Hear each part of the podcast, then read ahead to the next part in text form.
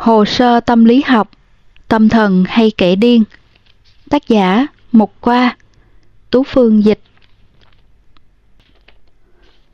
Lời giới thiệu Khi trở thành bạn thân của Mục Qua, tôi từng đọc rất nhiều tác phẩm của cô ấy. Đến khi được đọc Hồ sơ tâm lý học, tâm thần hay kẻ điên, một hệ thống chuyện kể mạnh mẽ, tôi hoàn toàn không ngờ đến mà nghĩ rằng Cô ấy dám xử lý đề tài sâu sắc đến thế ư? Cô ấy đã có thể lèo lái cốt truyện phức tạp đến thế này rồi sao? Nếu bạn cũng thử sắm vai người kể chuyện, bạn sẽ hiểu những điều cần cân nhắc sau chuyện này. Ai cũng muốn được kể chuyện, nhưng hầu hết chỉ dừng lại ở những phân đoạn rời rạc hoặc mô tả những hình ảnh trong đầu mình một cách mơ hồ. Không phải vì mọi người thiếu thứ gì đó, chỉ e rằng đây chính là hình thái vốn có của câu chuyện. Cái được gọi là năng khiếu không phải trời cao, biến những tình tiết đầy quanh co khúc khuỷu thành một tấm bản đồ tinh xảo, rồi trải ra trước mắt người nào đó. Không có chuyện trời cao ưu ái, năng khiếu và tài năng kể chuyện chính là sức mạnh và động lực để dốc sức cố gắng tích lũy, xây dựng đề tài, hoàn thành công việc lâu dài một cách hiệu quả. Một người có thể kể câu chuyện với chi tiết phức tạp là người dù thế nào cũng tìm được lối trong bế tắc, nhưng vẫn không hài lòng với điều đó. Họ biến con đường thành mê cung để mình tiếp tục đi. Một người có kể có thể kể câu chuyện đồ sộ phức tạp là một người thích đào xới. Anh ta điều khiển chiếc xẻng trong tay đổ đầy xô bùn đất này đến xô bùn đất khác. Đào càng sâu, càng đầy, anh ta mới càng có cảm giác an toàn. Theo định nghĩa này, tôi biết tài năng của cô ấy không có gì bí ẩn, nhưng cũng rất hiếm gặp. Cô ấy là một người tràn đầy năng lượng. Khi mới quen, tôi vô cùng kinh ngạc trước những rối rắm cô ấy từng trải qua trong quá khứ. Cảm giác đó giống như nhìn thấy một cô gái dáng người thấp bé, nhưng lại ăn uống một cách hùng hổ. Tôi sẽ thầm nghĩ, Cô ăn được hết ngần này không? Cô tiêu hóa được hết bấy nhiêu ư? Bởi vì khoảng thời gian mà cô ấy viết trong sách, tôi tận mắt nhìn thấy cuộc, cuộc sống của cô ấy vô cùng rối rắm, trăm mối tơ vò. Cô ấy ngày nào cũng như đang lái tàu pha băng tiến về phía trước. Bây giờ, tôi chính là người thổi gió bên tai, nhắc nhở cô ấy rằng cậu biết rõ làm sao cho dễ dàng hơn mà. Thậm chí tôi còn thôi thúc cô ấy Tôi biết có lẽ cậu đã quen chịu đựng áp lực, cố xoay chuyển tình thế. Nhưng ngày xưa là do cậu bất đắc dĩ. Bây giờ cậu có quyền lựa chọn tìm cho mình một cuộc sống thư thái hơn. Sao lại ngó lơ cách đơn giản mà chọn con đường gian nan hơn chứ? Khi nói ra những lời này, con tim tôi bỗng đông đầy thương xót và cảm động. Nếu để tôi được nói lại lần nữa, tôi sẽ không dùng giọng điệu cảm thông kia Tôi nên nói, cô ấy rất mạnh mẽ. Cho dù để cô ấy sống cuộc đời bình dị, cô ấy cũng sẽ viết những thăng trầm này thành tiểu thuyết.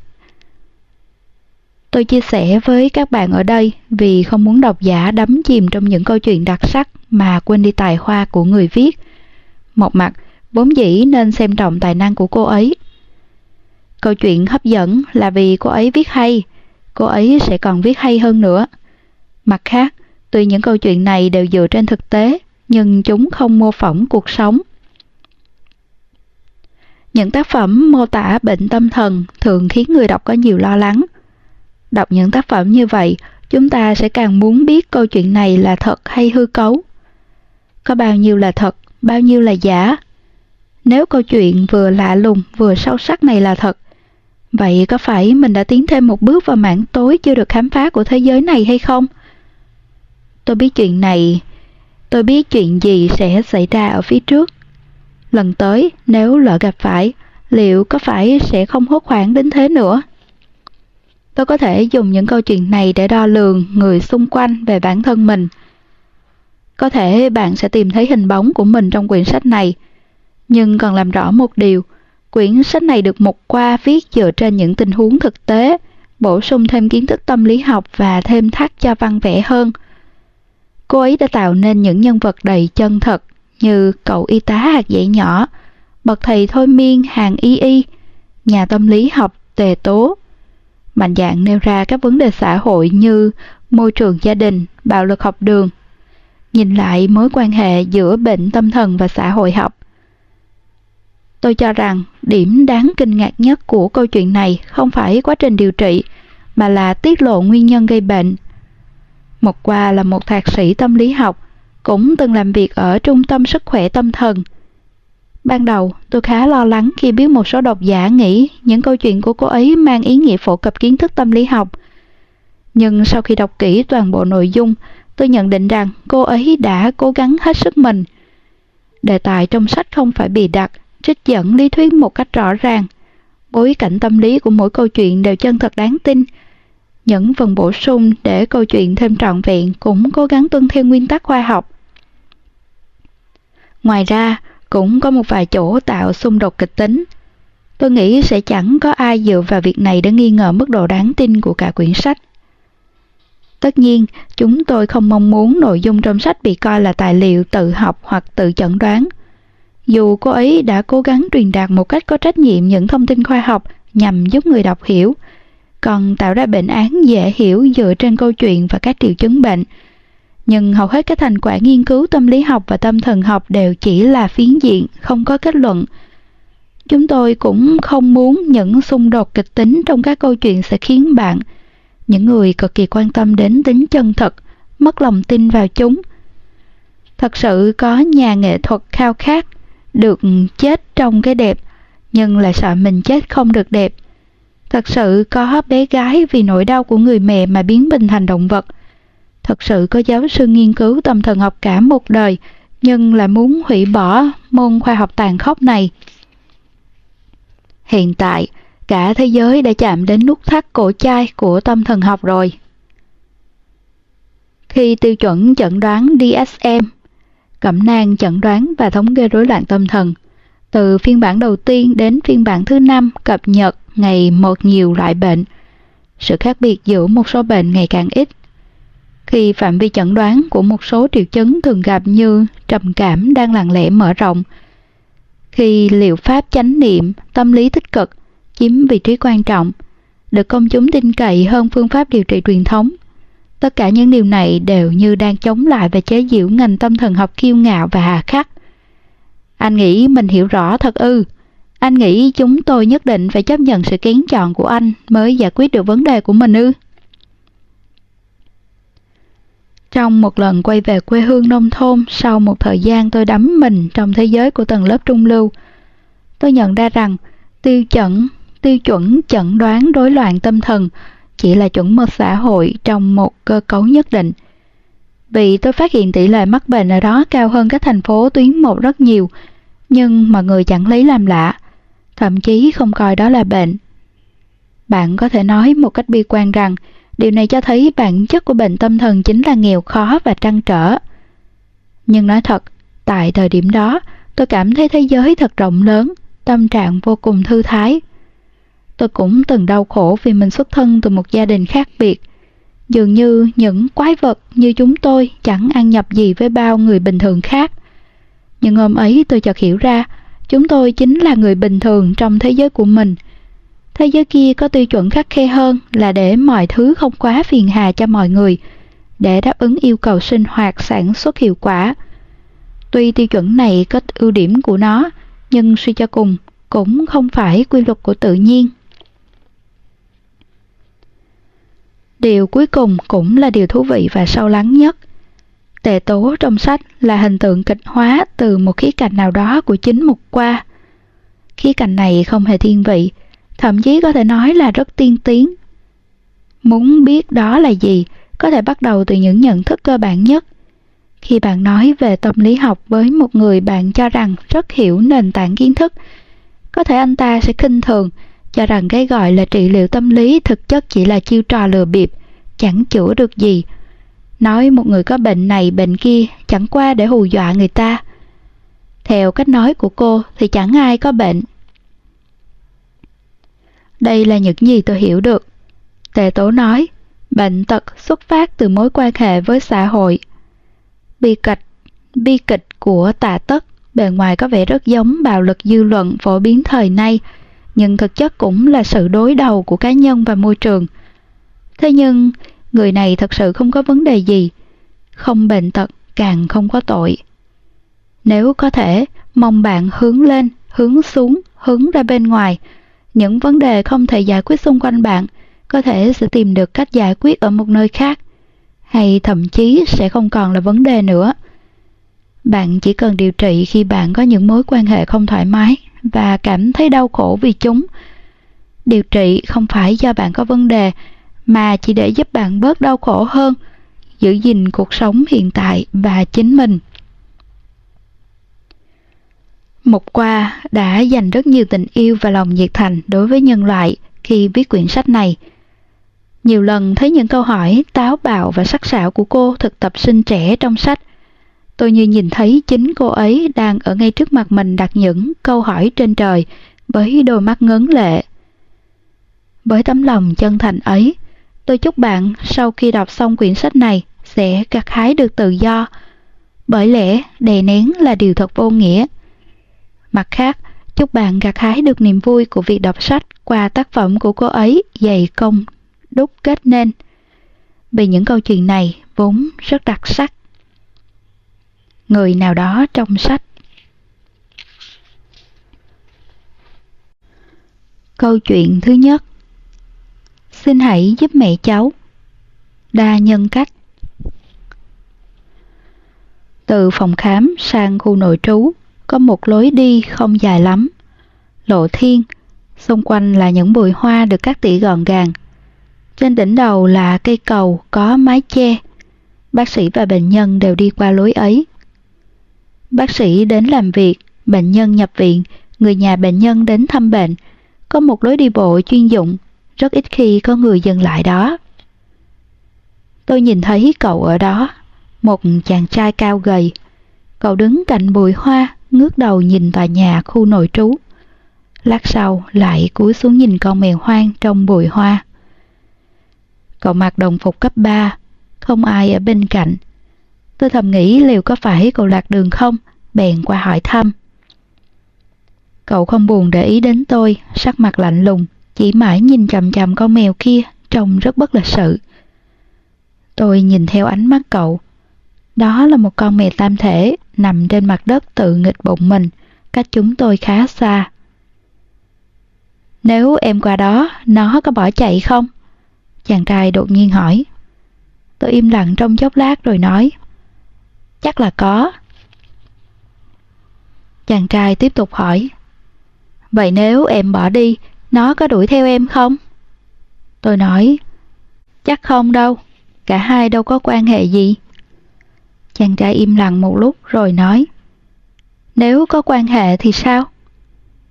Tôi không trả lời, cảm thấy tâm trạng của cậu ấy hơi nặng nề, bèn hòa nhã hỏi Em tên gì vậy? Phương Vũ Khả Cậu vừa dứt lời, tiếng gọi lo lắng của một người phụ nữ từ xa xa truyền đến Vũ Kỳ Chàng trai ngoảnh lại, tôi cũng nhìn sang đó Một người phụ nữ khoảng độ 40 đang đi đến chắc là mẹ của cậu. Ngoài ra còn có hạt dẻ nhỏ đi theo bên cạnh. Trong cậu ấy đầy vẻ sốt ruột, chạy lại gần, nói nhỏ với tôi.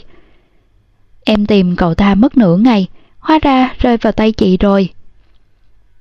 Hạt dẻ nhỏ là y tá nam duy nhất của khu nội trú nữ. Cậu ấy có mái tóc nâu, uống xoăn bồng bềnh, trông như hạt dẻ, nên chúng tôi đều gọi cậu ấy là hạt dẻ nhỏ như tên thân mật. Tôi gõ lên mái đầu xù của hạt dẻ nhỏ. Nói năng đàng hoàng, gì mà rơi vào tay tôi? Cậu ấy là ai vậy? Chàng trai vội chạy đến đón mẹ, động tác rất nhanh nhẹn, không để mẹ đi thêm. Khi đến trước mặt nhau, người mẹ trông rất nóng lòng muốn ôm cậu, nhưng cơ thể chợt khựng lại, ánh mắt lộ vẻ không chắc chắn và thận trọng, nói Bây giờ con là... Chàng trai nở nụ cười ấm áp, hiểu ý trả lời ngay. Con là Vũ Kỳ, mẹ ạ. Tôi ngơ ngác. Vũ Kỳ? Chẳng phải cậu nói cậu tên Phương Vũ Khả ư? Nghe xong, người mẹ thở phào, ôm lấy cậu, bắt đầu trò chuyện riêng với nhau. Tôi không nghe rõ nữa. Vẻ mặt của chàng trai khác hẳn lúc nhìn con mèo khi nãy, như một người hoàn toàn khác. Chàng trai u sầu cả nghĩ trở nên vui tươi hơn. Tôi nhìn gò má và nụ cười thấp thoáng trên sườn mặt cậu. Thì ra, chàng trai đầu rỉ hỏi. Nếu em bỏ đi, nó có đuổi theo em không? Còn có thể lộ ra vẻ mặt như vậy. Hạt dĩ nhỏ khẽ nói bên tai tôi. Lúc nãy đang khám, hai mẹ con phải tách ra để hỏi chuyện. Người mẹ vào trong không bao lâu thì không thấy cậu này nữa. Sốt ruột chết đi được. Mẹ cậu ta suýt khóc đến nơi, chủ yếu tại bệnh của cậu ta. Tôi hỏi, rối loạn nhân dạng phân ly à? Hạt dễ nhỏ kinh ngạc hỏi, Ơ, sao chị biết? Rối loạn nhân dạng phân ly thường được gọi là đa nhân cách. Không khó để đoán ra, chàng trai này nói ra hai cái tên khác nhau, tính cách trước sau không đồng nhất và phản ứng của người mẹ dành cho cậu.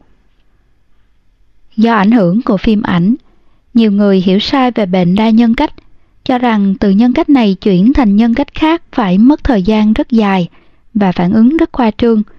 Vì phim ảnh thường cần kéo dài thời khắc này nhằm tạo hiệu ứng kịch tính.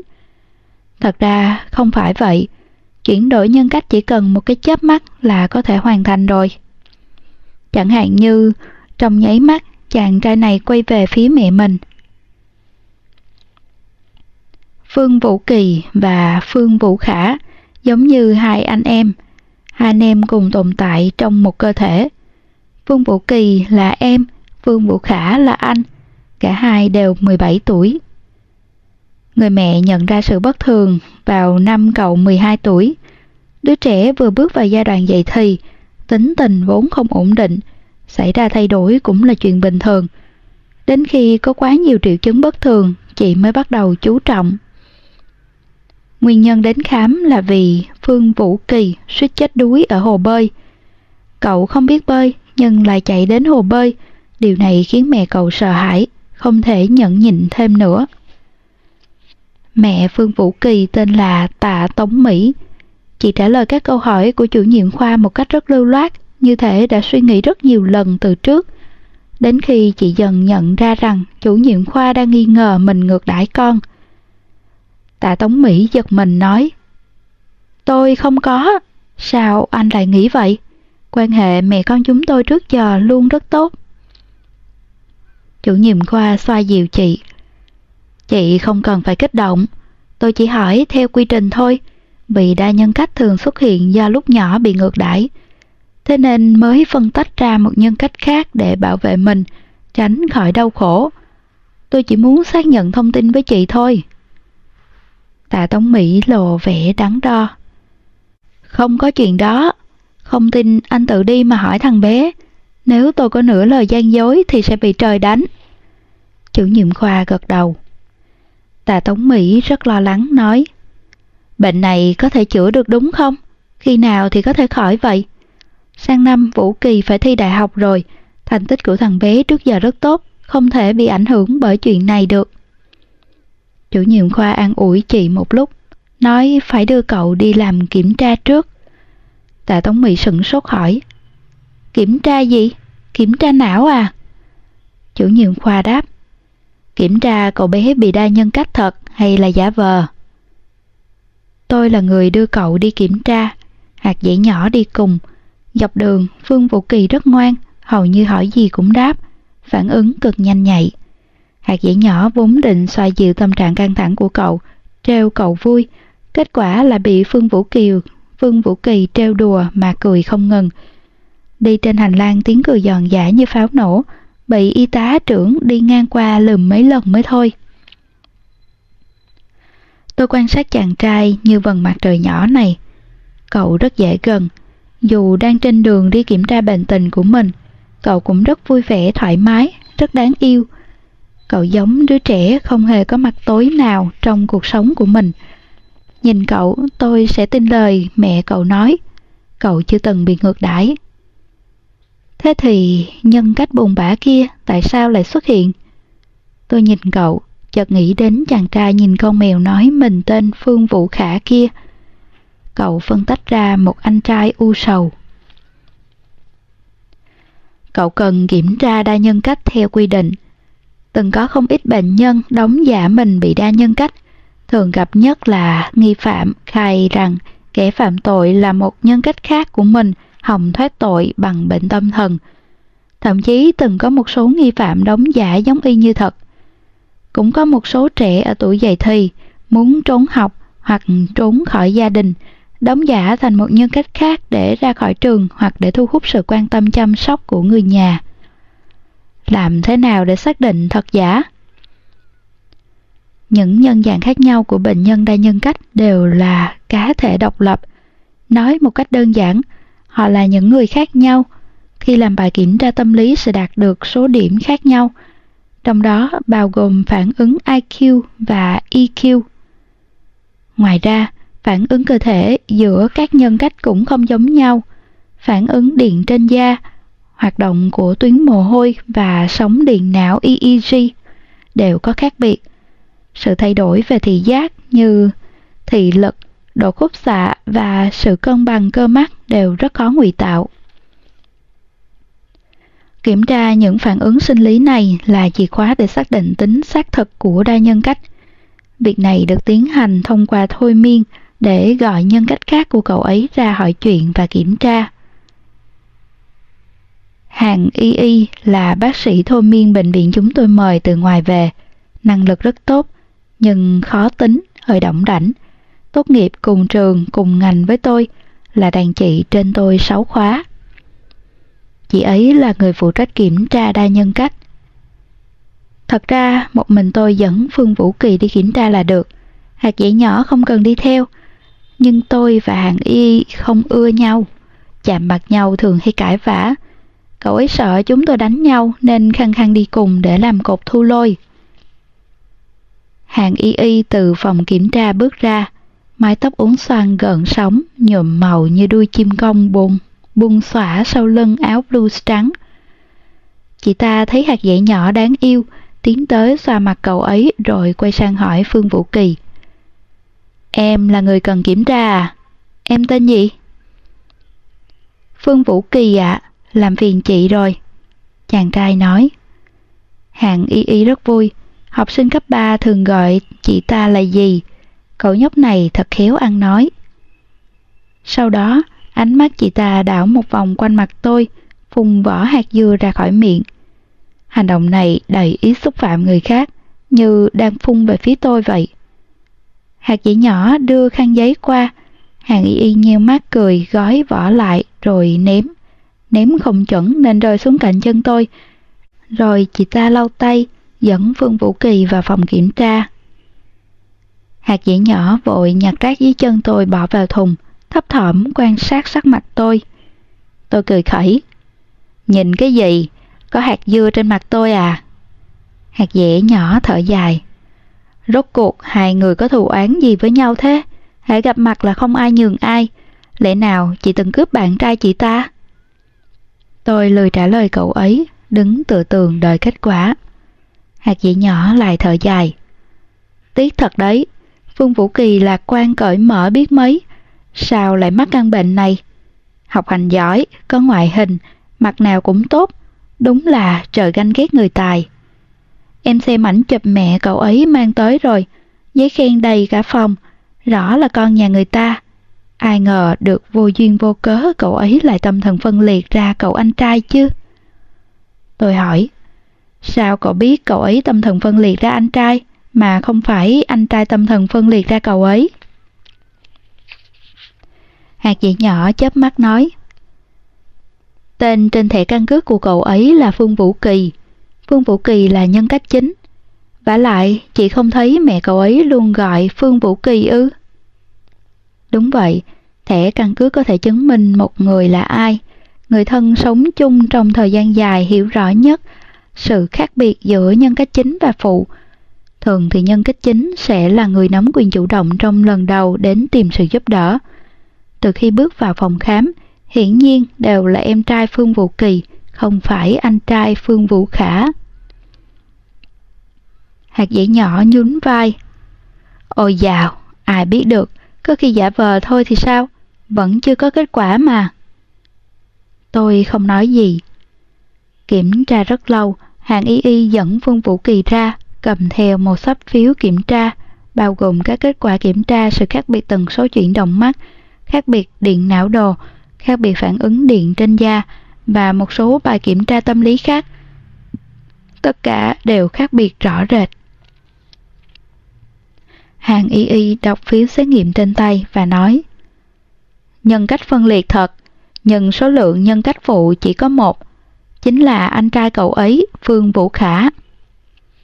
Hàng y y nhấn mạnh số lượng chỉ có một là vì đa nhân cách thường có từ ba nhân cách trở lên. Có mười mấy nhân cách cùng lúc cũng rất bình thường. Trường hợp chỉ có một nhân cách phụ như Phương Vũ Kỳ khá ít gặp. Nhưng cậu vẫn còn nhỏ, có thể thêm vài năm nữa, các nhân cách khác sẽ dần tỉnh thức. Hạt dẻ nhỏ nghe xong lại thở dài, gượng cười với Phương Vũ Kỳ. Lúc nãy bôi treo điện não nên phải gội đầu, tóc Phương Vũ Kỳ vẫn còn ướt. Cậu dùng miệng thổi phần tóc mái của mình, quay sang an ủi ngược hạt dẻ nhỏ. Tôi nhận chỗ phiếu kết quả kia, nhìn thấy kết quả kiểm tra IQ của hai người có sự chênh lệch rõ rệt. Chỉ số IQ của Phương Vũ Khả thấp hơn Phương Vũ Kỳ nhiều. Hàng y y dày trán nói Nhưng nhân cách phụ của cậu ấy không thích thể hiện bản thân lắm. Ra thì ra rồi đấy, cũng rất nghe lời, nhưng không chịu nói chuyện. Ngoài tên ra, hỏi gì cũng không trả lời. Lần đầu tôi gặp nhân cách phụ không thích thể hiện bản thân như thế này. Tôi cố ý ra vẻ kinh ngạc. Phương Vũ Khả không nói chuyện với chị sao? Là thật, lúc nãy cậu ấy còn nói chuyện với tôi mà. Có phải tại cậu ấy ghét bộ lông gà xịt sơn của chị không? Hạng y y xa sầm mặt. Hạt dẻ nhỏ vội trắng giữa hai chúng tôi, vừa đẩy tôi đi vừa ngoảnh đầu lại nói. Chị Hàng, tối đi ăn chung với nhau nhé, chị vất vả rồi, yêu chị. Tôi hít cậu ấy một cái. Chị cái nỗi gì, gọi là gì Hàng? Hạt dẻ nhỏ vừa đẩy tôi đi nhanh hơn, Phương Vũ Kỳ chạy theo bên cạnh nhìn chúng tôi cười. Đi xa khỏi phòng kiểm tra, hạt dẻ nhỏ tránh sang một bên thở dốc. Phương Vũ Kỳ nhích lại gần tôi hỏi. Chị bác sĩ ơi, anh em đã nói chuyện với chị thật ạ? À? Phải mất một lúc tôi mới hiểu người anh mà cậu nói là nhân cách khác của mình. Cách cậu gọi quá thân thiết, quá tự nhiên. Trong nhất thời tôi ngỡ ngàng cậu có một anh trai thật. Tôi trả lời. Có nói chuyện, sao vậy? Vương Vũ Kỳ rất vui. Thế thì tốt quá, anh trai chưa bao giờ nói chuyện với ai khác ngoài em cả. Tôi sửng sốt, hỏi cậu. Hai anh em có nói chuyện với nhau à? Phương Vũ Kỳ gật đầu. Vâng, lúc soi gương, thỉnh thoảng anh ấy cũng có viết nhật ký cho em. Đây là chuyện rất hiếm gặp. Thường thì cho dù các nhân cách biết sự tồn tại của nhau cũng không qua lại với nhau, thậm chí còn ghét bỏ nhau, muốn tiêu diệt đối phương. Tôi nhìn cậu rất lâu rồi hỏi, quan hệ của hai người rất tốt sao? Vương Vũ Kỳ chân thành nói, tất nhiên rồi, anh ấy là anh trai duy nhất của em, là người hiểu em nhất trên cõi đời này. Thế tại sao em lại đến điều trị? Điều trị đồng nghĩa với việc làm anh trai em biến mất đấy. Tôi muốn hỏi, nhưng đành thôi, Bất luận thế nào, cậu bằng lòng đến điều trị đã là chuyện rất tốt. Tôi bước đi, đột nhiên nghe thấy cậu nói tiếp. Nhưng anh nói anh muốn giết em. Tôi ngảnh lại nhìn cậu, cậu lại nở nụ cười tươi rói kia. Tôi không biết câu anh muốn giết em có liên quan đến lần cậu suýt chết đuối dưới hồ hay không. Tôi muốn hỏi thêm nhưng không kịp. Chúng tôi đã đến chỗ chủ nhiệm khoa. Tạ Tống Mỹ chăm chú nghe chủ nhiệm khoa giải thích sắp phiếu kiểm tra kia. Khi nghe xác định là bệnh đa nhân cách, vẻ mặt chị như suy sụp. Chị xoa đầu Phương Vũ Kỳ đang đứng cạnh mình, trông như không đành lòng để con mình phải chịu đựng căn bệnh tâm lý này. Phương Vũ Kỳ rất ngoan, nắm tay mẹ, vỗ về chị. Đến phần trao đổi về cách điều trị, do Phương Vũ Kỳ chỉ phân liệt ra một nhân cách phụ, hợp nhất nhân cách sẽ không quá phức tạp, nhưng cần tìm hiểu thời gian và động cơ xuất hiện nhân cách vũ khả trước. Chỉ cần tìm được nguyên nhân, việc điều trị sẽ có bước tiến lớn. Chủ nhiệm khoa hỏi, Chị nói lần đầu phát hiện ra vấn đề là khi cậu ấy 12 tuổi, khi đó có gì bất thường? Tạ Tống Mỹ suy nghĩ một lúc rồi mới nói. Giáo viên của thằng bé thông báo với tôi rằng nó thường xuyên viết sai tên của mình trên bài kiểm tra. Viết Phương Vũ Kỳ thành Phương Vũ Khả. Lần nào cũng viết thiếu chữ đại, Phía trên chữ kỳ. Tôi sửng sốt nhận ra đúng là kỳ và khả chỉ khác nhau một chữ đại. Xét theo liên kết từ ngữ, để nhân cách bị phân liệt ra dùng tên khả gần giống với chữ kỳ, chắc phải có ý nghĩa nào đó.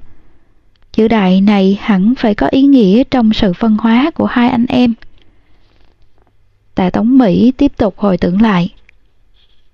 Ban đầu chỉ có bài kiểm tra, sau này cả vở bài tập cũng viết sai tên.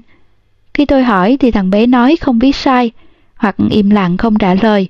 Một thời gian rất dài cũng không sửa lại. Về sau, tôi phát hiện Vũ Kỳ tắm rất lâu, còn có tiếng nói chuyện. Ban đầu tưởng là thằng bé yêu sớm, nhưng rồi tôi không yên tâm nên lén mở cửa ra xem. Kết quả nhìn thấy nó đứng trước gương nói chuyện, dáng vẻ và giọng điệu thay đổi liên tục. Nói đến đây, tạ Tống Mỹ đã hơi nghẹn ngào. Ai nhìn thấy con trai mình thay đổi như vậy cũng không khỏi sợ hãi và đau lòng. Phương Vũ Kỳ vuốt nhẹ cánh tay mẹ mình. Là đương sự, nét mặt cậu có vẻ xót xa, nhưng không có hổ thẹn hay bối rối khi bị vạch trần. Cậu vô cùng thản nhiên, tự như đứng trước gương nói chuyện với một nhân cách khác là chuyện hết sức bình thường. Nghe tiếng khóc của mẹ, Phương Vũ Kỳ thành khẩn nói với chủ nhiệm khoa. Xin hãy giúp mẹ cháu.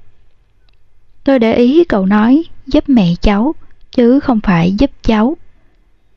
Đợi cảm xúc của tạ Tống Mỹ ổn định lại, chủ nhiệm khoa tiếp tục hỏi. Chuyện cậu ấy nói chuyện trước gương xảy ra lúc mấy tuổi? Tạ Tống Mỹ nói, mới năm kia. Chủ nhiệm khoa nói, tại sao lúc đó không đến bệnh viện? Tạ Tống Mỹ nói, năm đó thằng bé phải thi chuyển cấp, tôi không muốn ảnh hưởng đến tâm trạng của nó. Chủ nhiệm khoa sắp xếp lại sắp phiếu xét nghiệm trên tay rồi nói, chúng ta hãy quay lại chuyện viết sai tên, bài thi kiểm tra và thành tích học tập Vũ Kỳ viết sai tên trên bài kiểm tra đồng nghĩa với khi kiểm tra cậu ấy đã gọi Vũ Khả ra để trốn việc thi cử. Xét theo chỉ số IQ thì thành tích của Vũ Khả sẽ không tốt lắm. Có thể do chị quá chú trọng thành tích của Vũ Kỳ, nên cậu ấy dùng cách này để hiện thể hiện sự bất mãn với việc học, cho chị biết. Tôi nhìn Phương Vũ Kỳ những lời này có thể coi là đang chỉ trích cậu chống đối việc học. Nhưng trên mặt Phương Vũ Kỳ không có một chút dấu vết nào. Sắc mặt vẫn bình thường như thể đó không phải chuyện của cậu. Tạ Tống Mỹ thoáng trầm ngâm, không biết đang nghĩ gì, sau đó gật đầu, giọng điệu hơi buồn bã. Anh nói rất có lý, chắc là tôi gây nhiều áp lực quá. Sau đó thế nào? Những năm gần đây còn xảy ra tình trạng viết sai tên không? Chủ nhiệm khoa hỏi. Tạ Tống Mỹ lắc đầu. Về sau không xảy ra nữa. Câu trả lời này hơi mơ hồ. Chủ nhiệm khoa tiếp tục hỏi. Về sau là lúc nào? Có sau một sự việc hoặc mốc thời gian cụ thể hay không? Tạ Tống Mỹ im lặng hồi lâu, ấp úng nói. Chỉ là không xảy ra nữa thôi. Rõ ràng chị đang che giấu gì đó. Chủ nhiệm khoa muốn trao đổi riêng với tạ Tống Mỹ về việc điều trị của Phương Vũ Kỳ. Phương Vũ Kỳ theo tôi và hạt dễ nhỏ ra ngoài đợi. Phương Vũ Kỳ chưa tròn 18 nên không thể tự quyết định phương hướng điều trị, phải hỏi ý kiến của người giám hộ. Hạt dĩ nhỏ đi lấy thuốc, Phương Vũ Kỳ ở phòng chờ, ngồi đợi. Tôi ở bên cạnh nhìn cậu, cậu cũng nhìn tôi. Sau khi trao đổi, kết luận sơ bộ là khi tiểu học, do áp lực học tập lớn nên trong quá trình thi cử, Phương Vũ Kỳ đã gọi nhân cách Phương Vũ Khả ra để thi thay mình.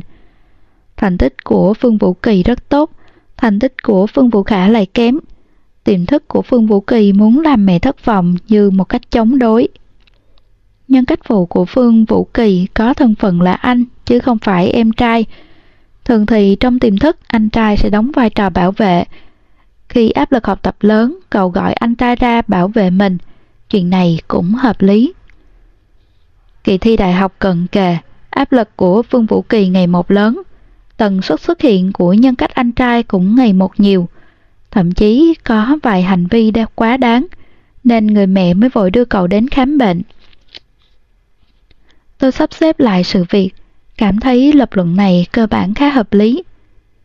Tôi đi qua ngồi cạnh Phương Vũ Kỳ, hỏi cậu. Chị để ý thấy khi nãy em nói với bác sĩ là xin hãy giúp mẹ cháu, chứ không phải giúp cháu. Em đến đây vì muốn giúp mẹ mình à? Bản thân em không muốn Phương Vũ Khả biến mất ư? Phương Vũ Kỳ cười hỏi. Bác sĩ một, chị có anh trai hoặc chị gái không?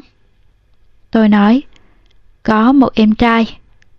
Phương Vũ Kỳ lại hỏi, em trai chị có muốn chị biến mất không? Tôi nói, biết đâu chừng, chị hay đánh nó lắm. Phương Vũ Kỳ bật cười, anh em tốt với em lắm. Tôi gần hỏi, tốt thế nào? Tốt đến mức đẩy em xuống hồ bơi à? Phương Vũ Kỳ ngưng cười, im lặng một lúc rồi nói, là anh ấy bảo em đến đây. Tôi bất ngờ, cảm thấy hơi khó hiểu. Nhân cách phụ bảo nhân cách chính đến điều trị. Nhân cách phụ là một cá thể tách biệt với nhân cách chính. Cá thể sao lại không tranh thủ cơ hội để mình được tồn tại, ngược lại còn thúc đẩy để mình biến mất. Tôi muốn hỏi kỹ hơn thì phát hiện sắc mặt của Phương Vũ Kỳ dần trở nên ảm đạm, đôi mắt cụp xuống, miếm môi, khí chất khác hẳn sự lạc quan cởi mở trước đó cả đồ giảng nở đồng tử cũng khác. Phương Vũ Khả xuất hiện rồi. Trước đó, Phương Vũ Kỳ đang nhìn tôi, nên khi Phương Vũ Khả xuất hiện, cũng đang nhìn tôi, bằng đôi mắt của Phương Vũ Kỳ. Lần này khác hẳn lúc đứng cạnh bụi hoa. Lúc đó Phương Vũ Khả không hề nhìn tôi, giờ đột nhiên nhìn thẳng vào nhau thế này, tôi bỗng hốt hoảng. Đôi mắt này sao lại phẳng lặng như nước? Cậu lãng mắt đi ngay, nhìn xuống mặt sàn. Tôi nín thở khẽ gọi. Phương Vũ Khả. Cậu không lên tiếng, coi như ngầm thừa nhận. Tôi sắp xếp lại câu từ. Còn nhớ chị không? Chúng ta từng gặp một lần bên bụi hoa gần khu nội trú. Tôi cứ tưởng cậu sẽ không trả lời, không ngờ cậu lại gật đầu. Tôi thở phào, cố tìm những đề tài có thể cậu thấy hứng thú mà nói. Khi đó, cậu nhìn khu nội trú vì nghĩ mình sẽ ở lại đó đúng không? Nên để tham quan trước. Phương Vũ Khả nhìn chầm chầm sàn nhà, nói Sẽ không ở lại đâu, em ấy phải thi đại học. Tôi khá bất ngờ. Em ấy ở đây hiển nhiên là chỉ Phương Vũ Kỳ, Phương Vũ Khả nói em ấy phải thi đại học chứ không phải nói em phải thi đại học. Cho thấy cậu biết người tham gia kỳ thi đại học này là Phương Vũ Kỳ, biết rõ bản thân là nhân cách phụ. Tôi hỏi, Vũ Kỳ nói em rất tốt với em ấy, xem ra đúng là vậy thật. Em quan tâm đến việc học của em ấy lắm nhỉ? Vương Vũ Khả không trả lời. Em đến hồ bơi để làm gì? Vương Vũ Kỳ không biết bơi, em muốn giết em ấy ư? Tôi nắm chặt bàn tay mướt mồ hôi, đưa ra câu hỏi này. Tôi nhìn Phương Vũ Khả không dời mắt, không không không bỏ qua bất cứ một biểu cảm nhỏ nào trên mặt cậu. Nhưng chẳng có gì cả. Bị nghi ngờ có ý định giết người mà cậu vẫn thản nhiên như cũ. Em chỉ muốn đi bơi thôi. Giọng Phương Vũ Khả rất khẽ như đang thốt ra điều không nên được tiết lộ. Tôi nghĩ một hồi mới hiểu, bèn hỏi. Em thích bơi à? Phương Vũ Khả gật đầu.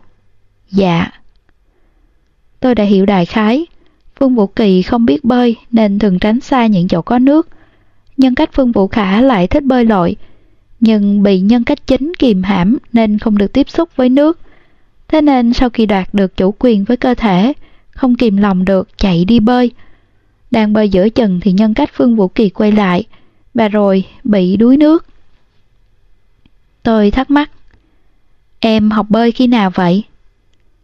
Phương Vũ Kỳ chưa từng học bơi, Phương Vũ Khả sử dụng chung một cơ thể với cậu sao lại biết bơi? Phương Vũ Khả lại im lặng, mặt tôi hỏi thế nào cũng không trả lời. Hồi lâu sau cậu mới nói nếu còn không đi, sẽ không có cơ hội nữa. Ánh mắt cậu đượm vẻ hụt hẫng, nhưng cũng rất bình tĩnh. Hình như cậu biết mình sắp phải biến mất và chấp nhận số phận này. Tôi đang muốn hỏi thêm thì Phương Vũ Kỳ đã quay lại. Cậu đứng dậy đi về phía văn phòng chủ nhiệm khoa. Sự chuyển đổi giữa hai nhân cách đã cho tôi biết thế nào gọi là bỗng chợt một đêm gió xuân tới, ngàn vạn hoa lê khoe sắc tươi. Tạ Tống Mỹ đã ra, Phương Vũ Kỳ qua đón chị. Vành mắt tạ Tống Mỹ ửng đỏ, Phương Vũ Kỳ rất hiểu chuyện, bổ về chị. Họ ra về, chủ nhiệm khoa dặn họ khi đến tái khám nhớ mang theo sổ nhật ký Phương Vũ Kỳ và Phương Vũ Khả dùng để trò chuyện với nhau. Tôi nhìn chầm chầm bóng lưng Phương Vũ Kỳ. Tôi không bỏ lỡ khoảnh khắc nhân cách của cậu chuyển đổi, vẻ gắn gượng thoáng qua trong mắt Phương Vũ Kỳ. Tôi đến tìm hàng y y, không gõ cửa mà đi thẳng vào phòng. Chị ta đang tô sơn móng sặc sỡ lên móng chân của mình. Mùi sơn móng tràn ngập phòng làm việc. Chị ta thích nghiên cứu mỹ thuật. Trong tủ sách cũng vẫn còn tập tranh của Kuroda Seiki do tôi tặng. Hàng y y chẳng buồn ngẩng đầu lên. Cả bệnh viện chắc chắn chỉ có mình cô bất lịch sự với tôi như vậy. Tôi đi thẳng vào vấn đề. Kết quả kiểm tra tính xác thực nhân cách của Phương Vũ Kỳ. Chị chắc chứ? Hàng y y thổi móng chân, thờ ơ nói. Tại sao tôi phải trả lời cô? Giấy ủy quyền của nhiệm chủ nhiệm khoa đâu? Không có. Hàng y y cười khẩy, tiếp tục sơn móng chân, không để ý đến tôi. Tôi đứng đó nhìn chị ta, cũng không lên tiếng, xem ai hơn ai. Hồi lâu sau, chắc chị ta chịu hết nổi rồi. Cô hỏi chuyện này để làm gì? Tôi nói, tôi cảm thấy có thể Phương Vũ Khả đang đóng giả Phương Vũ Kỳ. Hôm nay tôi chứng kiến Phương Vũ Khả chuyển đổi nhân cách hai lần, một lần cạnh bụi hoa, một lần ở phòng chờ. Nguyên nhân chuyển đổi đều vì nhìn thấy tạ Tống Mỹ. Cậu đang tránh mặt tạ Tống Mỹ, hình như bắt buộc phải là Phương Vũ Kỳ. Lần thứ nhất, tôi không để ý, nhưng lần ở phòng chờ, tôi nhìn thấy rõ sự mất tự nhiên khi Phương Vũ Khả chuyển đổi. Cậu đang giả vờ. Một người có tính cách ảm đạm, khép kín như Phương Vũ Khả, muốn đóng giả làm Phương Vũ Kỳ sẽ rất khó khăn, nhưng trong cậu rất thuần nhuần nhuyễn, chắc hẳn không phải lần đầu làm vậy. Cuối cùng hàng y y cũng ngẩng lên nhìn cô. Cô chắc chứ? Không chắc. Tôi im lặng một lúc rồi nói ra suy nghĩ của mình. Nếu kiểm tra tính xác thực nhân cách không có vấn đề, xác nhận có sự tồn tại hai nhân cách thật, vậy thì tôi nghi ngờ Phương Vũ Khả đang lên kế hoạch thay thế Phương Vũ Kỳ. Cậu ấy đóng giả rất nhuần nhuyễn. Hơn nữa, đến bệnh viện điều trị cũng là do Phương Vũ Khả xúi dục Phương Vũ Kỳ. Chuyện này chắc chắn có vấn đề. Hàng y y nói, chẳng có gì thay thế hay không thay thế ở đây cả. Điều trị vốn chính là hợp nhất những nhân cách này. Tôi nói, nhưng cuối cùng chỉ còn một nhân cách. Hàng y y nói, lần trị liệu thôi miên tới, cô muốn tôi thăm dò động cơ của Phương Vũ Khả. Tôi gật đầu. Ừm. Hàng y y nói, cậu ấy khép kín lắm, không hỏi được gì nhiều đâu. Tôi nói, chị nói chuyện bơi lội hoặc nói về mèo với cậu ấy xem. Nhưng trật giác mách bảo tôi Phương Vũ Khả không phải người như vậy. Trật giác? Hàng y y lùm nguyết, vỡ lấy một quyển vở ném về phía tôi. Tôi điên rồi mới nghe cô nói nhảm nhiều như vậy. Tôi nhanh nhẹn né như một thói quen. Chị nhớ đấy. Nói đoạn, tôi bỏ chạy một mạch, sau lưng là tiếng gào thét của hàng y y. Lại không đóng cửa cho tôi. Tạ Tống Mỹ dẫn Vương Vũ Kỳ đến tái khám, mang theo quyển sổ nhật ký kia. Vương Vũ Kỳ sang chỗ hàng y y trị liệu thôi miên. Tạ Tống Mỹ đi cùng. Chủ nhiệm khoa ngồi trong phòng, đọc xong quyển nhật ký thì đưa cho tôi xem. Quyển nhật ký rất dày, nét chữ bên trong có dấu tích trưởng thành. Chắc đã viết từ nhỏ đến lớn, nét chữ cũng khác nhau. Chữ của Phương Vũ Kỳ phóng khoáng đẹp mắt, chữ của Phương Vũ Khả hơi giống Jun bò, đúng là nét chữ nết người. Nét chữ không biết nói dối, họ là hai nhân cách khác nhau thật. Trên bì nhật ký là dòng chữ nắng nót rất đẹp. Khu vườn bí mật của mình và anh trai là nét chữ của Phương Vũ Kỳ. Trong nhật ký, họ xưng hô nhau là anh em. Tôi đọc từ trang đầu tiên. Có vẻ bắt đầu từ lúc Phương Vũ Kỳ vừa lên cấp 2. Càng về sau, họ trò chuyện càng nhiều và thân thiết hơn. Trích đoạn khu vườn bí mật của mình và anh trai. Ngày 4 tháng 3 năm 2010 Trời nắng, đêm Em trai Họ cãi nhau lớn tiếng quá Anh trai Em cứ ngủ là được Ngủ rồi mẹ có bỏ lại chúng ta lén lút đi không? Không đâu, mẹ thích em, mẹ không nỡ bỏ em đâu. Mẹ cũng thích anh mà.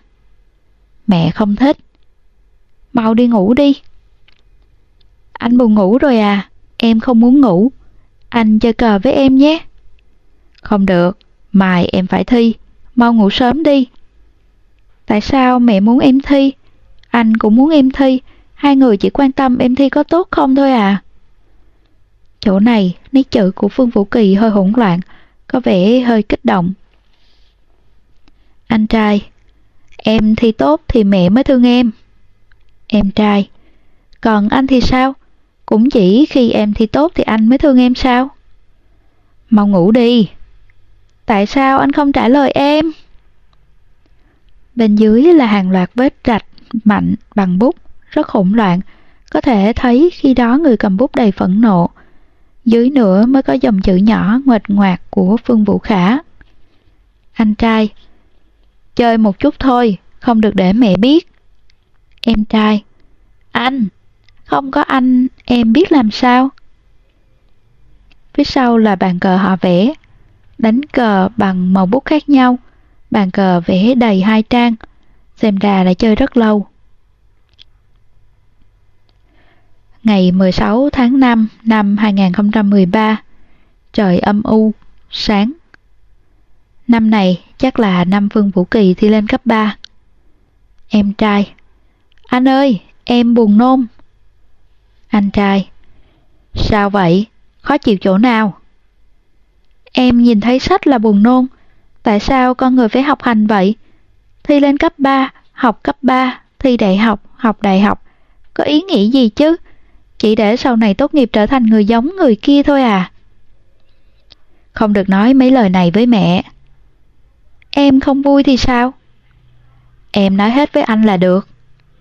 Anh ơi, rốt cuộc thì anh yêu mẹ hay yêu em vậy? Mau ngủ đi, khuya lắm rồi. Anh, em muốn nói chuyện với anh, nói chuyện thật ấy, không phải thế này. Em muốn nhìn vào anh mà nói chuyện. Đến chỗ gương.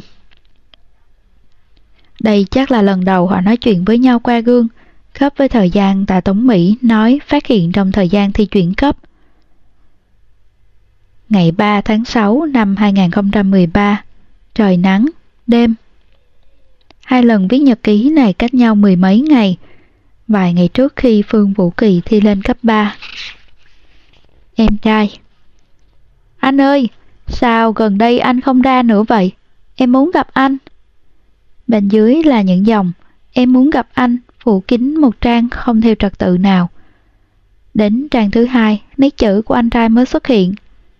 Anh trai, em sắp phải thi chuyển cấp rồi, anh sợ ảnh hưởng đến em. Sao anh lại ảnh hưởng đến em? Anh muốn đi bơi. Em có nói với mẹ muốn học bơi. Mẹ nói em đừng mê chơi bời. Lúc nhỏ em từng bỏ bê việc học vì bơi lội. Sao em không nhớ nhỉ? Em đừng hỏi mẹ, anh không bơi nữa. Anh không muốn ra ngoài bơi ư? Lúc nào anh cũng bầu bạn với em, em cũng muốn chơi cùng anh. Ngoài bơi lội ra, chuyện gì em cũng có thể chiều anh hết.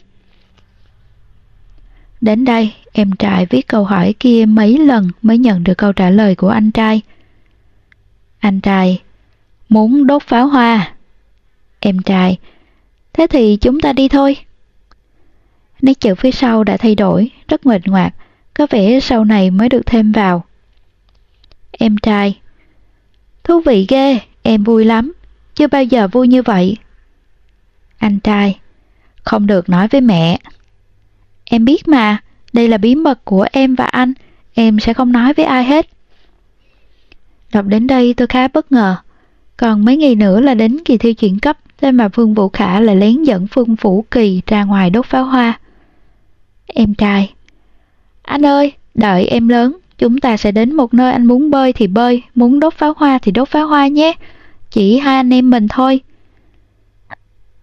Anh trai Mẹ thì sao? Không dẫn mẹ theo. Mẹ sẽ đau lòng đấy. Thế thì ba người chúng ta đi cùng nhau. Hứa rồi đấy.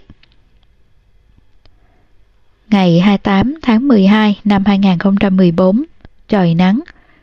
Phần viết này của năm ngoái, Vương Vũ Khả đã là học sinh lớp 11. Em trai Rốt cuộc anh có chịu ra không? Anh không ra thì mai em không đi thi nữa. Em không được bỏ thi. Tại sao mấy tháng nay anh không ra? Mẹ đã đón nhận anh rồi. Mẹ biết đến anh rồi.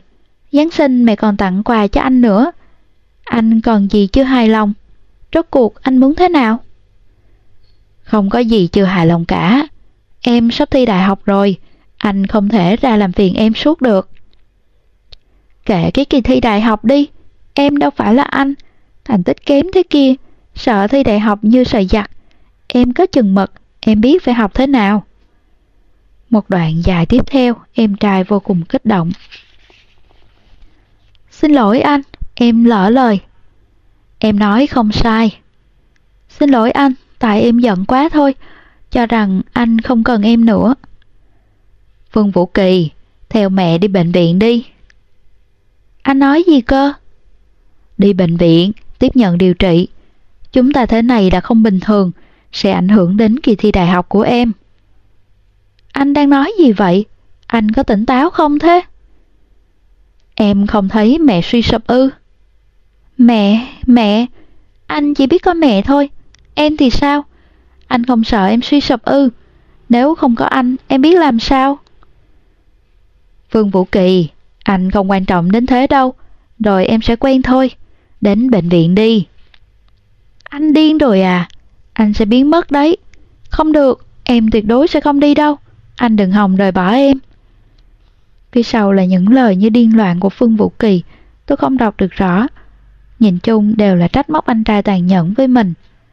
Lật sang trang sau mới thấy dòng chữ ngoạch ngoạc của Phương Vũ Khả. Nếu em không đi, anh sẽ giết em. Đọc đến đây, tôi sững sờ hồi lâu. Thế nên Phương Vũ Kỳ mới nói là anh ta muốn giết cậu.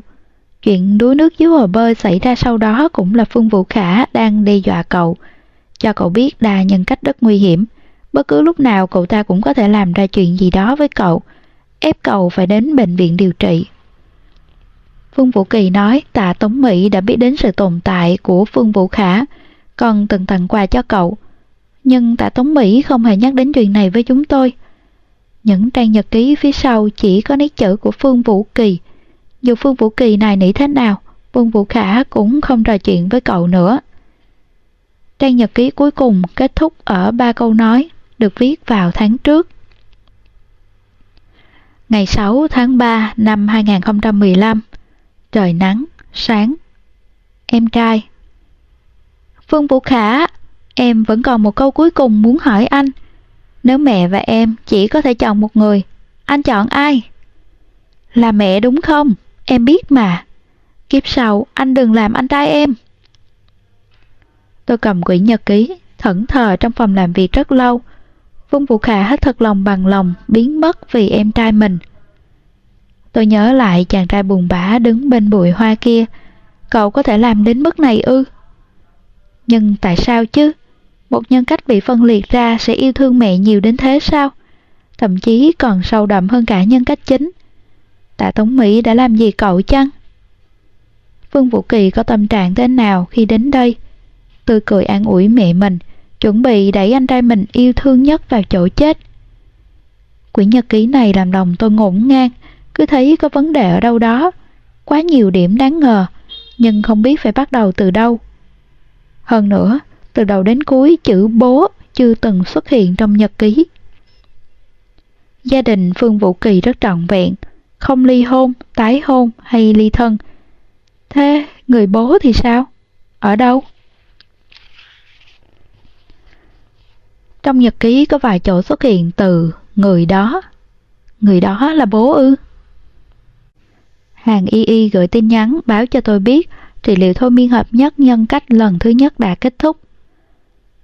Đa nhân cách chắc chắn là thật. Phương Vũ Khả cũng không có động cơ nguy hiểm với Phương Vũ Kỳ. Phương Vũ Khả rất hợp tác với công tác điều trị. Tôi đọc tin nhắn, cảm xúc rất khó diễn tả. Với Phương Vũ Khả mà nói, bản thân cũng là một sinh mạng độc nhất vô nhị. Tại sao cậu lại vì người khác mà từ bỏ chính mình? Vương Vũ Kỳ nói cậu không giao tiếp với ai khác ngoài mình. Vậy cậu từng có được những gì trong cuộc đời mình? Một sinh mệnh cô độc, u buồn, khép kín, vốn không được quan tâm, cuối cùng cũng có thể đáp lại sự kỳ vọng của bên ngoài. Nhưng thứ có thể tạo ra chút giá trị cho thế giới bên ngoài là là sự biến mất của cậu. Về sau, Vương Vũ Kỳ đến điều trị định kỳ, kết quả rất tốt. Tôi có rất nhiều chuyện muốn hỏi Phương Vũ Khả, nhưng không thấy cậu xuất hiện lần nào nữa. Quyển nhật ký kia vẫn ở chỗ tôi. Hôm ấy Phương Vũ Kỳ đến hỏi tôi lấy lại. Tôi hỏi cậu có thể cho tôi mượn thêm một thời gian không? Cậu rất vui vẻ đồng ý. Tôi hơi thắc mắc. Đây chẳng phải khu vườn bí mật của em và anh trai à? Chị giữ thế này không có vấn đề gì chứ? Phương Vũ Kỳ cười nói. Anh ấy từng nói chuyện với chị, chắc có điều gì đó muốn nói với chị. Nếu chị biết anh ấy muốn nói với chị những gì, mong chị hãy cho em biết, anh ấy không muốn gặp em. Thế là quyển nhật ký đó nằm trong tay tôi. Tôi đọc đi đọc lại từng câu từng chữ, cuối cùng cũng tìm ra chỗ kỳ lạ. Em trai Em có nói với mẹ muốn đi học bơi. Mẹ nói em đừng mê chơi bời. Lúc nhỏ em từng bỏ bê việc học vì bơi lội. Sao em không nhớ nhỉ? Câu này cho thấy lúc nhỏ Vương Vũ Kỳ có thể đã từng học bơi, nhưng cậu không có đoạn ký ức đó. Nhưng Phương Vũ Khả lại thích bơi, hơn nữa còn biết bơi thật. Vậy có khả, có phải Phương Vũ Kỳ không có ký ức học bơi lúc nhỏ, còn Phương Vũ Khả thì có? Nhưng nhân cách chính sao có thể không có ký ức lúc nhỏ? Chỉ có nhân cách phụ mới có thể thiếu ký ức và kỹ năng do xuất hiện muộn hơn. Phương Vũ Kỳ là nhân cách chính, chắc chắn không sai. Thể căn cứ và thái độ của mẹ cậu đều cho thấy người xuất hiện sớm nhất và thường xuyên nhất trong nhà là Phương Vũ Kỳ. Cả trong những đoạn đối thoại, trong nhật ký cũng nói lên điều đó. Em trai tồn tại với thân phận nhân cách chính, anh trai không thường xuất hiện. Thế thì vấn đề bắt nguồn từ đâu? Đầu óc tôi đầy rối rắm, đánh rơi quyển sổ nhật ký. Khi nhặt lên, vô tình lật đến trang chót cuối sổ. Trên đó có một dòng chữ, nét chữ nguệch ngoạc, do Phương Vũ Khả viết. Chỗ này rất kín đáo, rất khó phát hiện.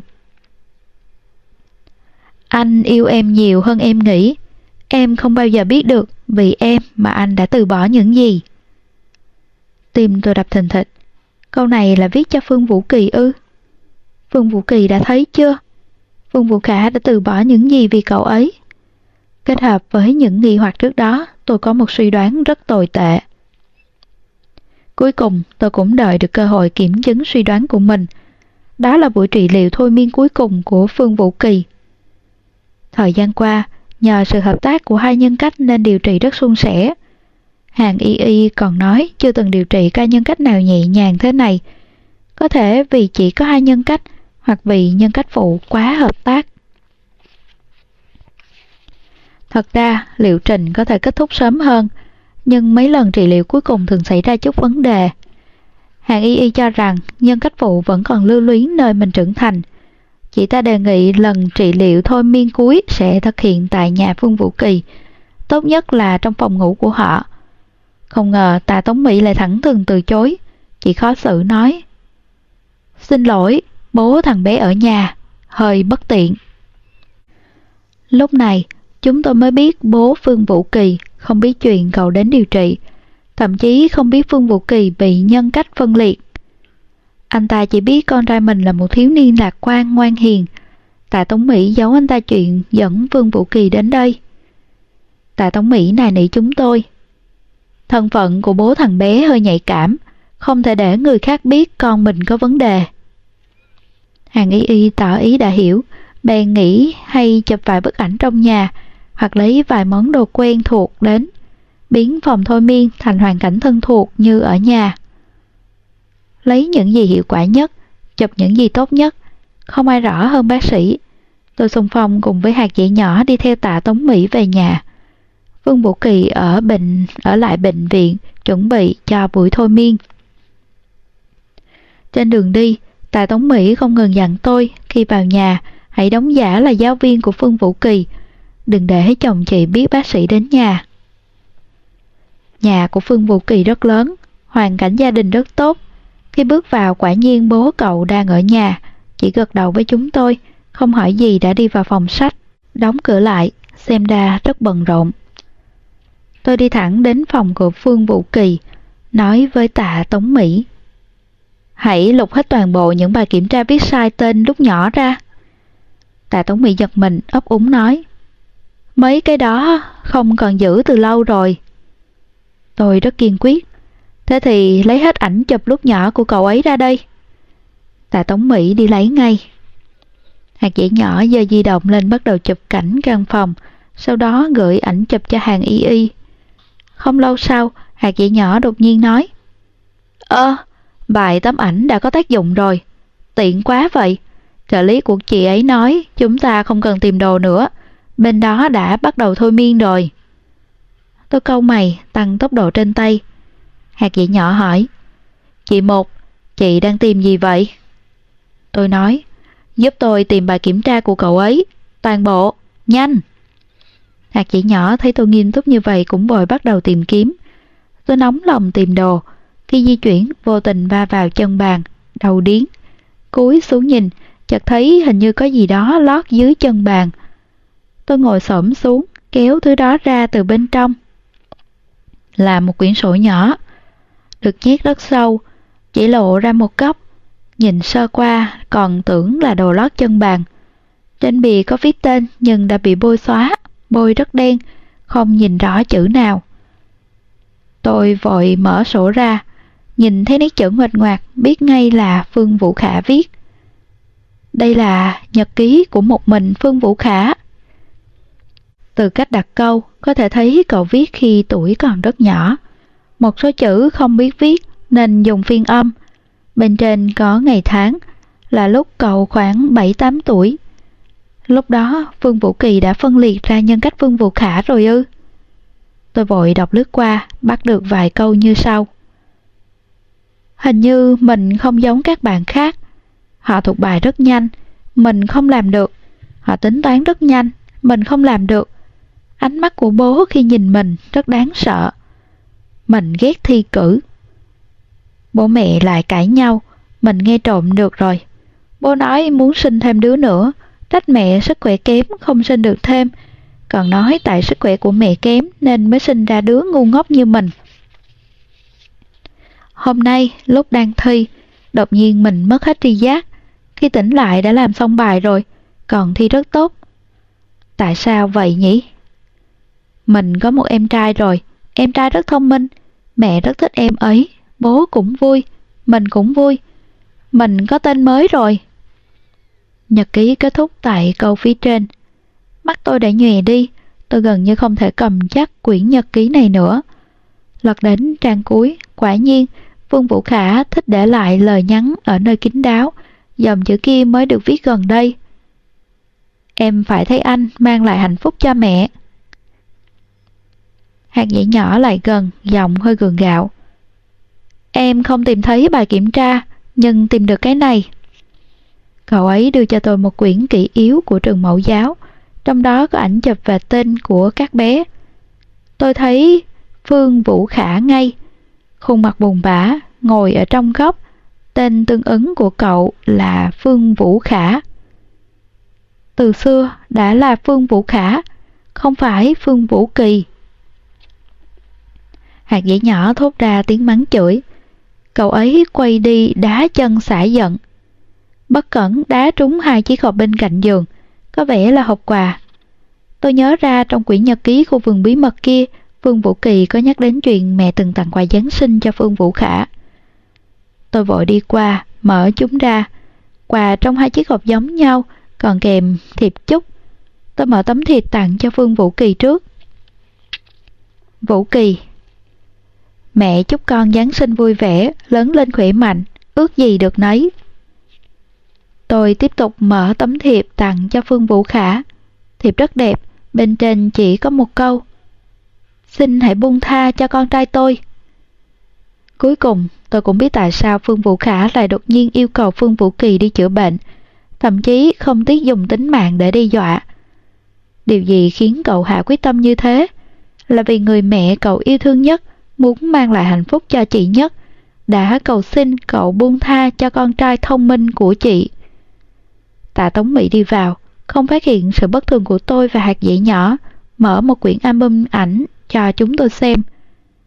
Có cần mang qua bệnh viện không? Hay chụp ảnh gửi qua là được? Trên quyển album kia là ảnh chụp Phương Vũ Kỳ tươi cười rạng rỡ cùng bố mẹ mình. Tôi lật từng ảnh một, không có tấm nào của Phương Vũ Khả. Tất cả đều là khuôn mặt tươi cười của Phương Vũ Kỳ.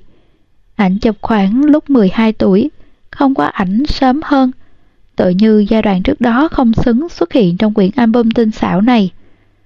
Tôi hỏi, anh chị có từng chụp ảnh với Phương Vũ Khả không?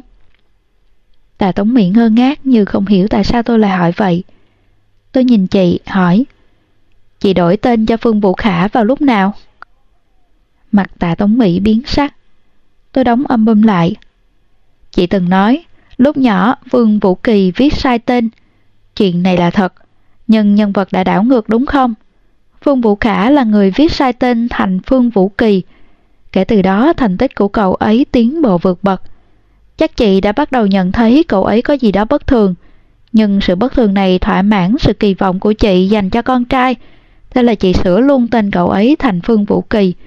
Sau khi đổi tên, cậu ấy không còn viết sai tên nữa, đúng không? Mặt tạ Tống Mỹ trắng bệch, nói không nên lời. Cho nên không phải em trai thông minh do áp lực học hành lớn nên gọi anh trai học kém ra để đối chống đối lại mẹ mình, mà là anh trai ngu dốt gọi em trai thông minh ra để làm vui lòng mẹ.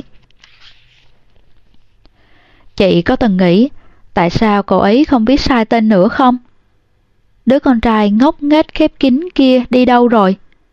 Cậu ấy chỉ mong em trai đột nhiên xuất hiện này có thể làm chị vui, nhưng chị lại sửa tên cậu ấy Cậu ấy biết mình không được mong đợi, không cần thiết nữa. Kể từ đó, Phương Vũ Kỳ trở thành nhân cách chính. Cậu ấy, cho dù đã rút lui trở thành nhân cách phụ, cũng không ngừng quan tâm thành tích của em trai, quan tâm đến tâm trạng của chị. Đến cuối cùng, vì chị mà cam tâm tình nguyện biến mất. Vì cậu ấy phát hiện một đứa con vô dụng như mình, cách duy nhất có thể làm chị hạnh phúc lại là để bản thân biến mất. Tạ Tống Mỹ không nói được chữ nào, sắc mặt đầy hoảng hốt.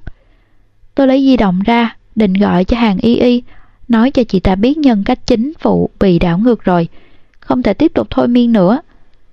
Nhưng tôi vừa gọi đi, Tạ Tống Mỹ đột nhiên xông tới, hất di động của tôi xuống đất, đá ra xa.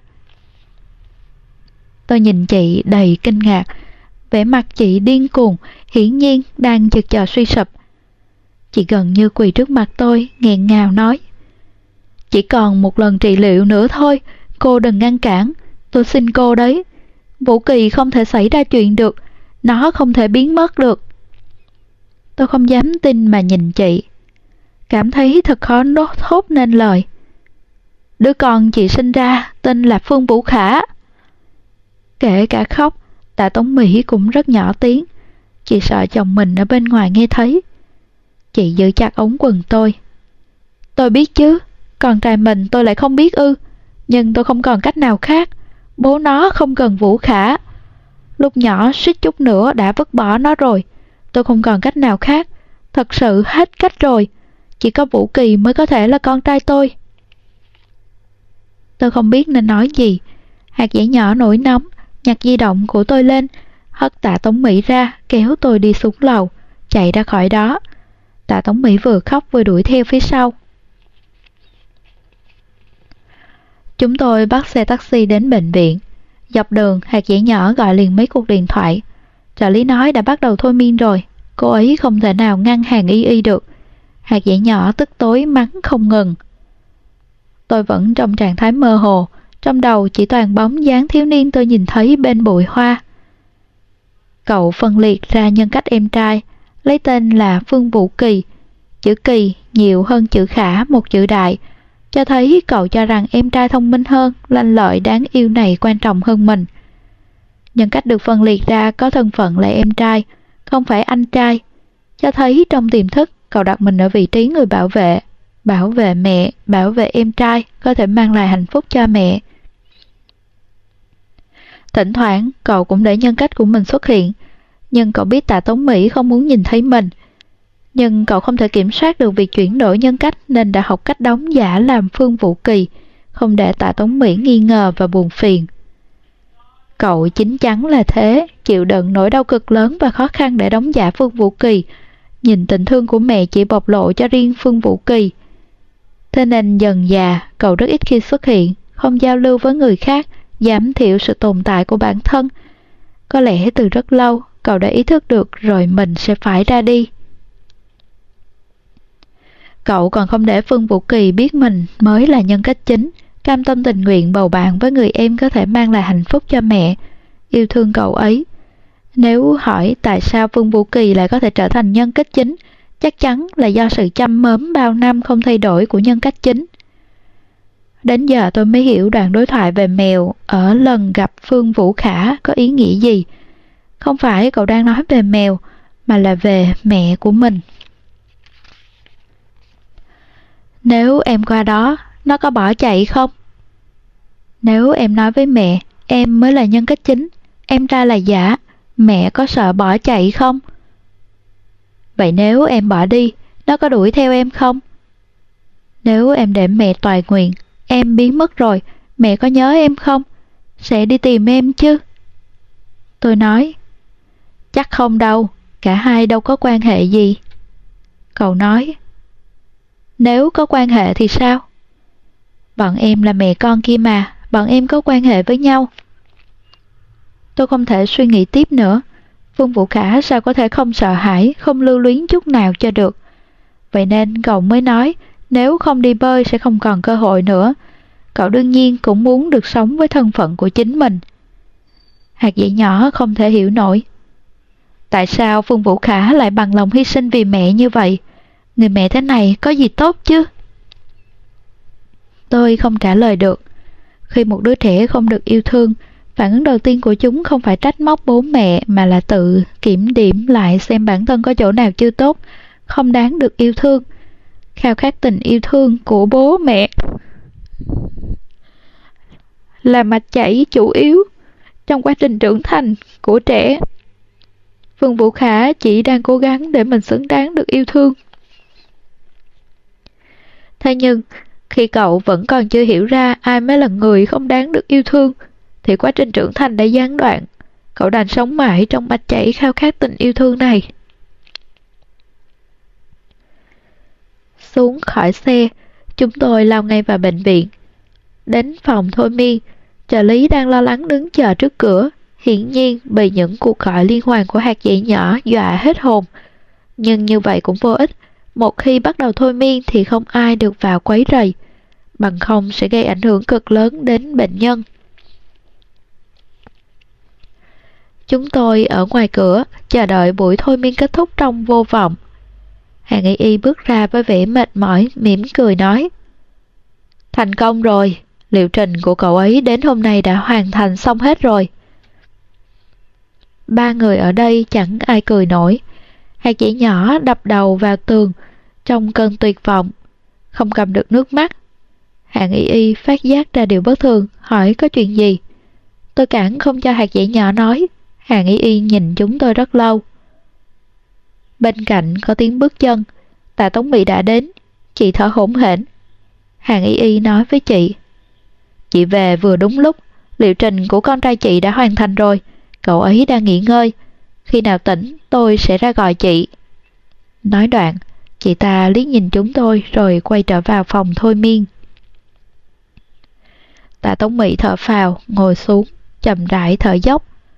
Một lúc sau, vẻ vui mừng dần biến mất trên khuôn mặt chị, đờ đẫn buông một câu. Trị liệu thành công rồi, tức là sao? Hạt dẻ nhỏ nổi trận đôi đinh, gần giọng. Tức là con cưng vũ kỳ của chị toàn viện rồi, Vương Vũ Khả sẽ không bao giờ xuất hiện nữa. Tạ Tống Mỹ sững sờ hồi lâu, đờ đẫn nói. Biến mất rồi, tức là không còn người này nữa. Hạt dẻ nhỏ nói. Đúng vậy, không còn nữa. Đây chẳng phải điều chị muốn ư. Đến lúc này tạ Tống Mỹ mới nhận ra gì đó, nói. Con trai Vũ Khả của tôi, không còn nữa ư. Hạt dẻ nhỏ nghe xong càng giận hơn, chẳng buồn nhìn chị nữa. Hồi lâu sau, tạ Tống Mỹ đột nhiên suy sụp, ngồi xổm trên đất khóc nức nở. Hạt dẻ nhỏ giật nảy mình, kinh ngạc hỏi. Sao chị còn mặt mũi mà khóc vậy? Tạ Tống Mỹ càng khóc càng lớn, như muốn khóc hết những ấm ức từng chịu trong đời. Hạt dẻ nhỏ muốn xông qua mắng người, bị tôi kéo lại. Tôi đi qua, ngồi xuống, nói. Phương Vũ Khả không biến mất. Chị sững sờ, nhìn tôi qua làn nước mắt. Tôi nói tiếp. Trị liệu là hợp nhất các nhân cách bị phân liệt lại. Cậu ấy chỉ bị hợp nhất với nhân cách của Phương Vũ Khả. Bây giờ hai người họ đã hợp thành một, đều là con trai chị, vẫn là con trai chị. Sẽ không còn gì nguy hiểm nữa, họ đều có thể lớn lên một cách khỏe mạnh, đây là chuyện tốt. Dẫn cậu ấy đến điều trị là quyết định đúng đắn. Tạ Tống Mỹ nhìn tôi hỏi, những gì cô nói là thật không? Tôi là bác sĩ, tôi lừa chị làm gì? Tạ Tống Mỹ đứng lên, liên tục cảm ơn tôi, sau đó lau nước mắt, theo trợ lý vào phòng thôi miên gặp Phương Vũ Kỳ. Tôi gọi chị lại. Đợi cậu ấy khỏe lại, hãy dẫn cậu ấy đi bơi. Tạ Tống Mỹ trịnh trọng gật đầu rồi đi vào phòng thôi miên. Hạt dẻ nhỏ tức tối nói.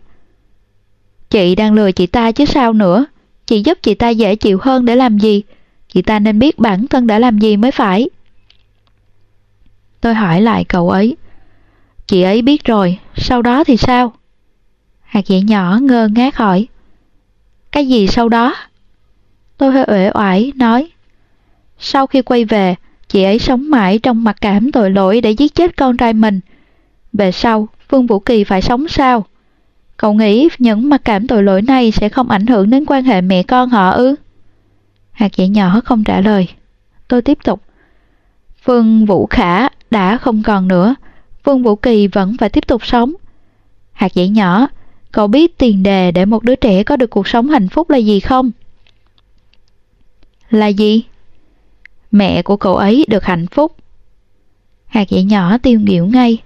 Tôi chậm rãi quay về, bước chân có chút mỏi mệt. Hạt dẻ nhỏ lo lắng hỏi. Chị không sao chứ? Tâm trạng của chị bình tĩnh như vậy. Thế mới bất thường đấy.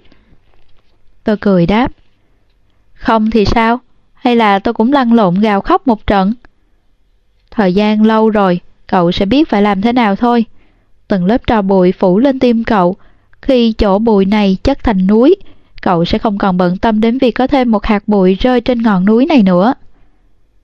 Hãy biến bản thân thành ngọn núi đi, hạt dễ nhỏ à. Tôi vỗ vai cậu ấy. Tôi hơi khát, bèn đi rót nước uống. Một bệnh nhân mặc đồng phục bệnh viện đi qua.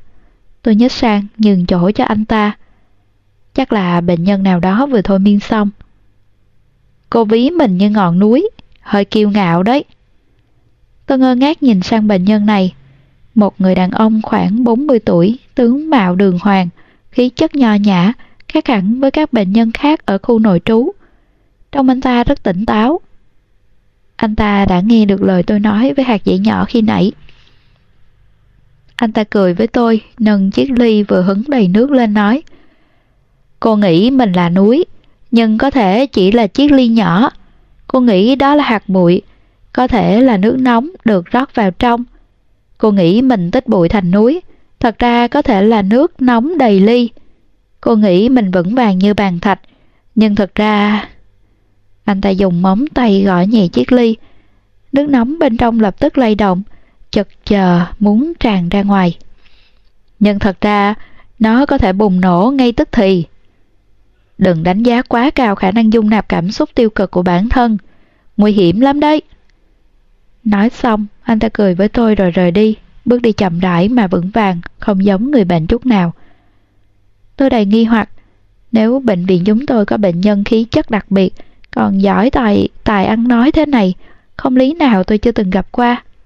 Anh ta mới đến chăng? Sau khi Phương Vũ Kỳ khỏi bệnh, tôi có ghé thăm vài lần. Một mặt muốn biết cảm xúc của tà Tống Mỹ có ổn định hay không, có ảnh hưởng đến Phương Vũ Kỳ không, đồng thời cũng thỏa thuận với chị, không để Phương Vũ Kỳ biết Phương Vũ Khả mới là nhân cách chính. Mặt khác, tôi muốn gặp Phương Vũ Kỳ thêm vài lần. Mỗi lần cậu nhìn vào mắt tôi, tôi đều mong chờ một ánh nhìn buồn bã. Xong, tôi biết sẽ không xảy ra. Khi ghé thăm, tôi cho Phương Vũ Kỳ xem câu nói được viết ở trang cuối của nhật ký. Cậu không có phản ứng gì, chỉ đưa tay vuốt ve dòng chữ kia. Tôi hiểu ra ngay, bèn hỏi. Em đã thấy nó từ trước rồi. Phương Vũ Kỳ gật đầu. Không thì sao em lại đồng ý đến bệnh viện chứ? Anh ấy không bỏ rơi em, chỉ đổi một phương thức khác tiếp tục yêu thương em. Em nghĩ mình vẫn cảm nhận được anh ấy. Không phải em nghi ngờ kết quả điều trị của các chị, chỉ là tâm linh. Nhìn cậu ấy sốt sáng giải thích tôi bật cười. Chị hiểu, tâm linh. Thỉnh thoảng, khi ngang qua hành lang của khu nội trú, tôi cũng sẽ nhớ đến người thiếu niên đó. Cậu nhìn con mèo. Nói chuyện, trong đôi mắt không bao giờ nhìn thẳng vào người khác kia cất giấu tình yêu vô cùng thuần khiết.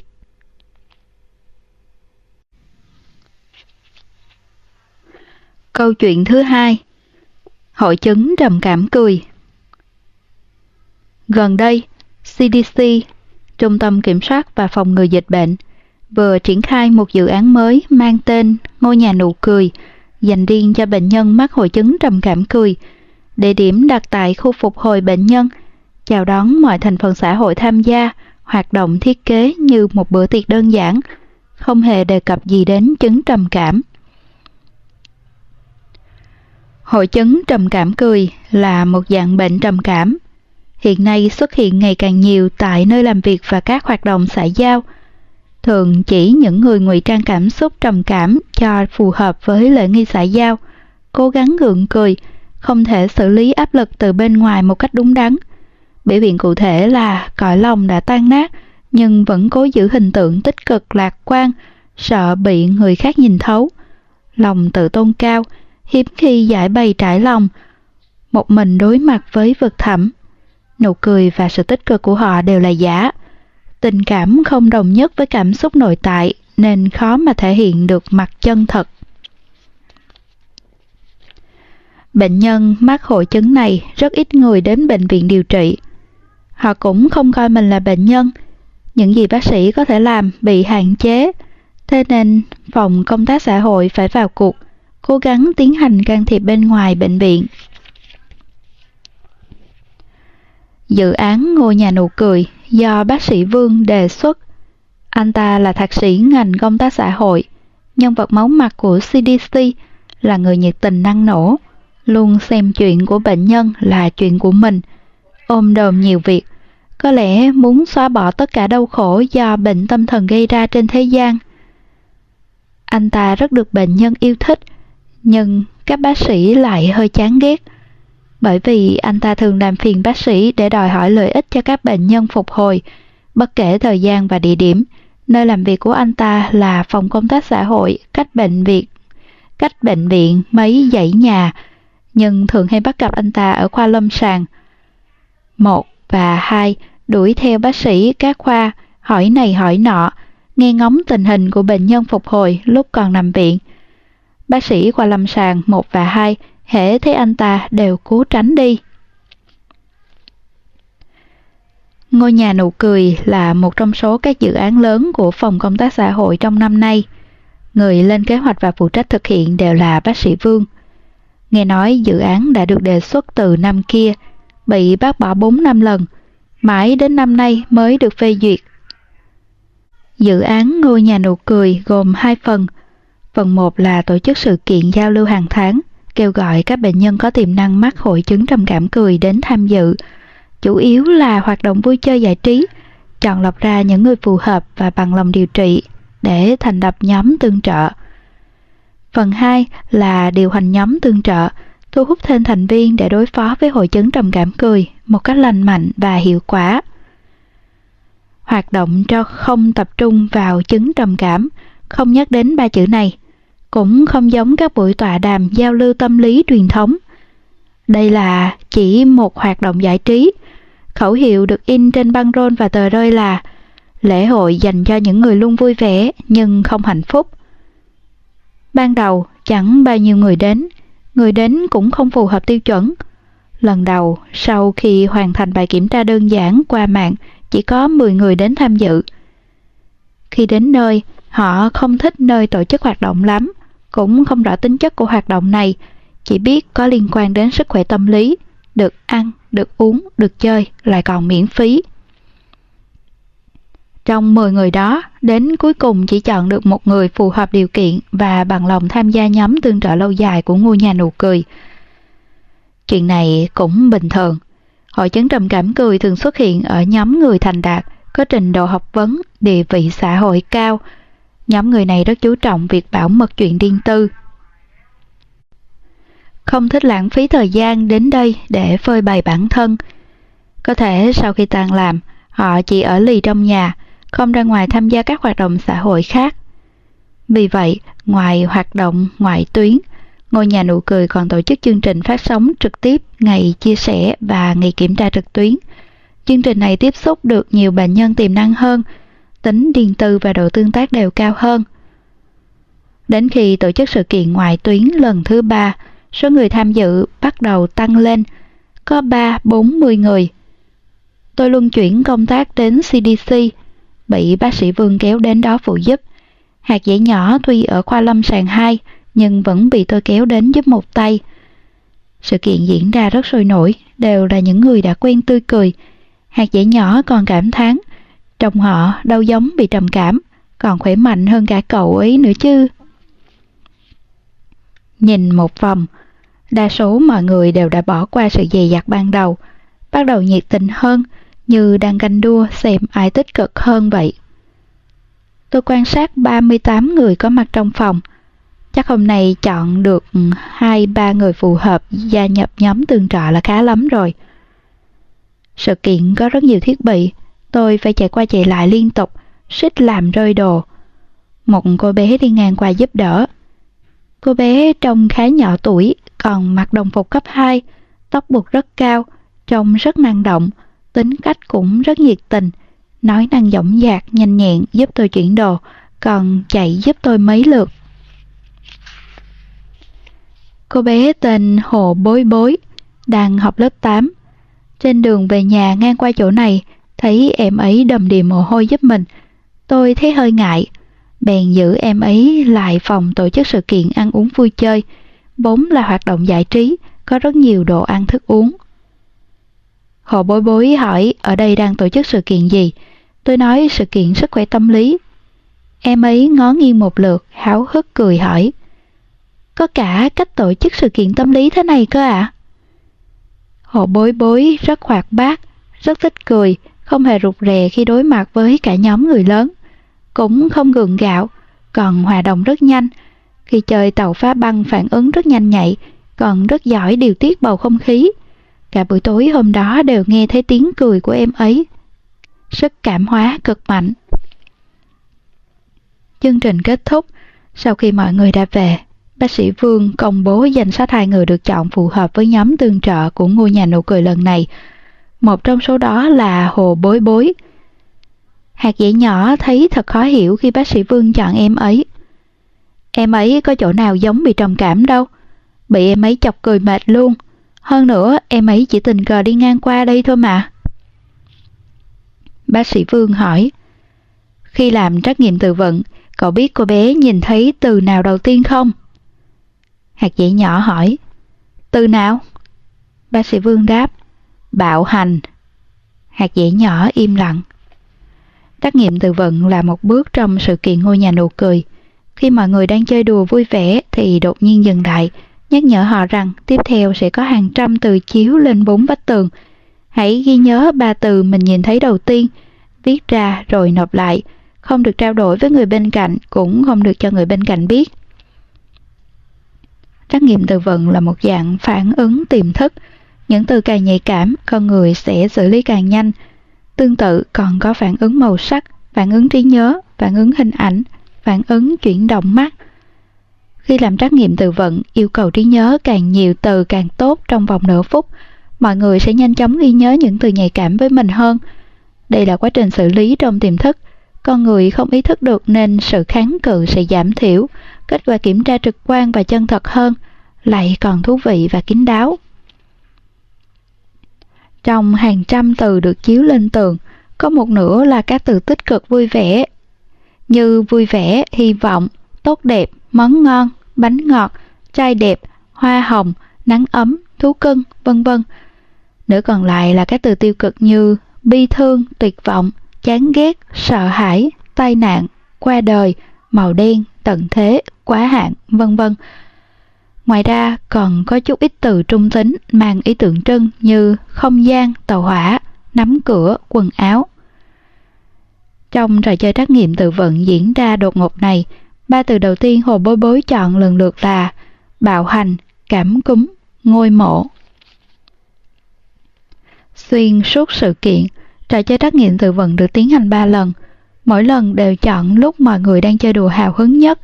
Đột nhiên các từ vựng với kích thước màu sắc khác nhau chiếu tán loạn đầy bốn vách tường, yêu cầu mọi người nhanh chóng ghi nhớ. Lần thứ hai kéo dài 10 giây với các từ Trung, Anh, xen kẽ. Hồ bối bối ghi nhớ được 8 từ vựng.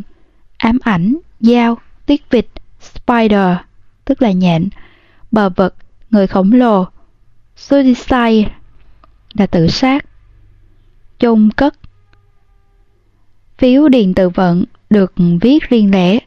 Những người tham gia không trao đổi với nhau. Sau khi viết xong, mọi người có vài phút để thảo luận về những từ trên tường nhưng không được tiết lộ từ mình viết. Trong vài phút đó, hạt dẻ nhỏ thấy rõ hồ bối bối luôn tươi cười thảo luận với cô gái bên cạnh về các từ nói về bánh ngọt trên tường – còn làm ra điệu bộ ăn bánh ngọt nào đó một cách khoa trương, treo rất nhiều người bật cười. Trong 39 người có mặt, chỉ có hồ bối bối không viết một từ tích cực nào sau ba lượt chơi. Chuyện này rất hiếm xảy ra, phản ứng trong tiềm thức thường có quan hệ với tình trạng hiện tại. Trắc nghiệm từ vựng được tiến hành khi mọi người đang vui vẻ nhất, nói sao cũng phải nhìn thấy một hai từ tích cực Lúc đó, hạt dẻ nhỏ được yêu cầu tham gia thử nghiệm để đối chiếu kết quả. Trong lần trắc nghiệm từ vận 10 giây, cậu ấy nhớ được 9 từ. Bánh rán, joker, nghĩa là chú hề. Ngủ, bác sĩ, fruit, nghĩa là trái cây. Cam, cúc. Universe, nghĩa là vũ trụ. Trò chơi, nhà vệ sinh. Khác biệt rất rõ rệt. Hạt dẻ nhỏ ghi lại đa số là từ tích cực, sau đó là từ trung tính, ít nhất là từ tiêu cực. Bác sĩ Vương nói, sau khi sự kiện kết thúc, trong lúc chúng tôi dọn dẹp, anh ta đã giữ hồ bối bối lại. Hỏi em ấy có bằng lòng làm bài kiểm tra trầm cảm hay không? Em ấy đã đồng ý. Kết quả kiểm tra là trầm cảm nặng. Nhưng cả khi trả lại bài kiểm tra cũng tươi cười, còn không ngừng khen ngợi bác sĩ Vương. Nói sự kiện rất vui. Lần sau có thể dẫn theo bạn đến cùng không? Nghe xong tôi cũng hiểu ra, hôm nay em ấy không phải tình cờ đi ngang qua. Hồ bối bối chắc hẳn đã biết đến sự kiện ngôi nhà nụ cười được tổ chức tại đây từ trước nên cố ý ghé qua. Khi đang ở ngoài do dự có nên vào không thì gặp được tôi, bèn thuận theo đà nhận lời vào trong. Bác sĩ Vương không hỏi hồ bối bối có bằng lòng gia nhập nhóm tương trợ hay không. Anh ta muốn quan sát thêm. Suy cho cùng thì trầm cảm cười có thể nói là bệnh của người trưởng thành, ít khi xuất hiện ở thanh thiếu niên. Giai đoạn dậy thì vốn thay đổi thất thường, vui buồn đều dễ dàng bộc lộ lên mặt, rất ít khi mắc hội chứng trầm cảm cười.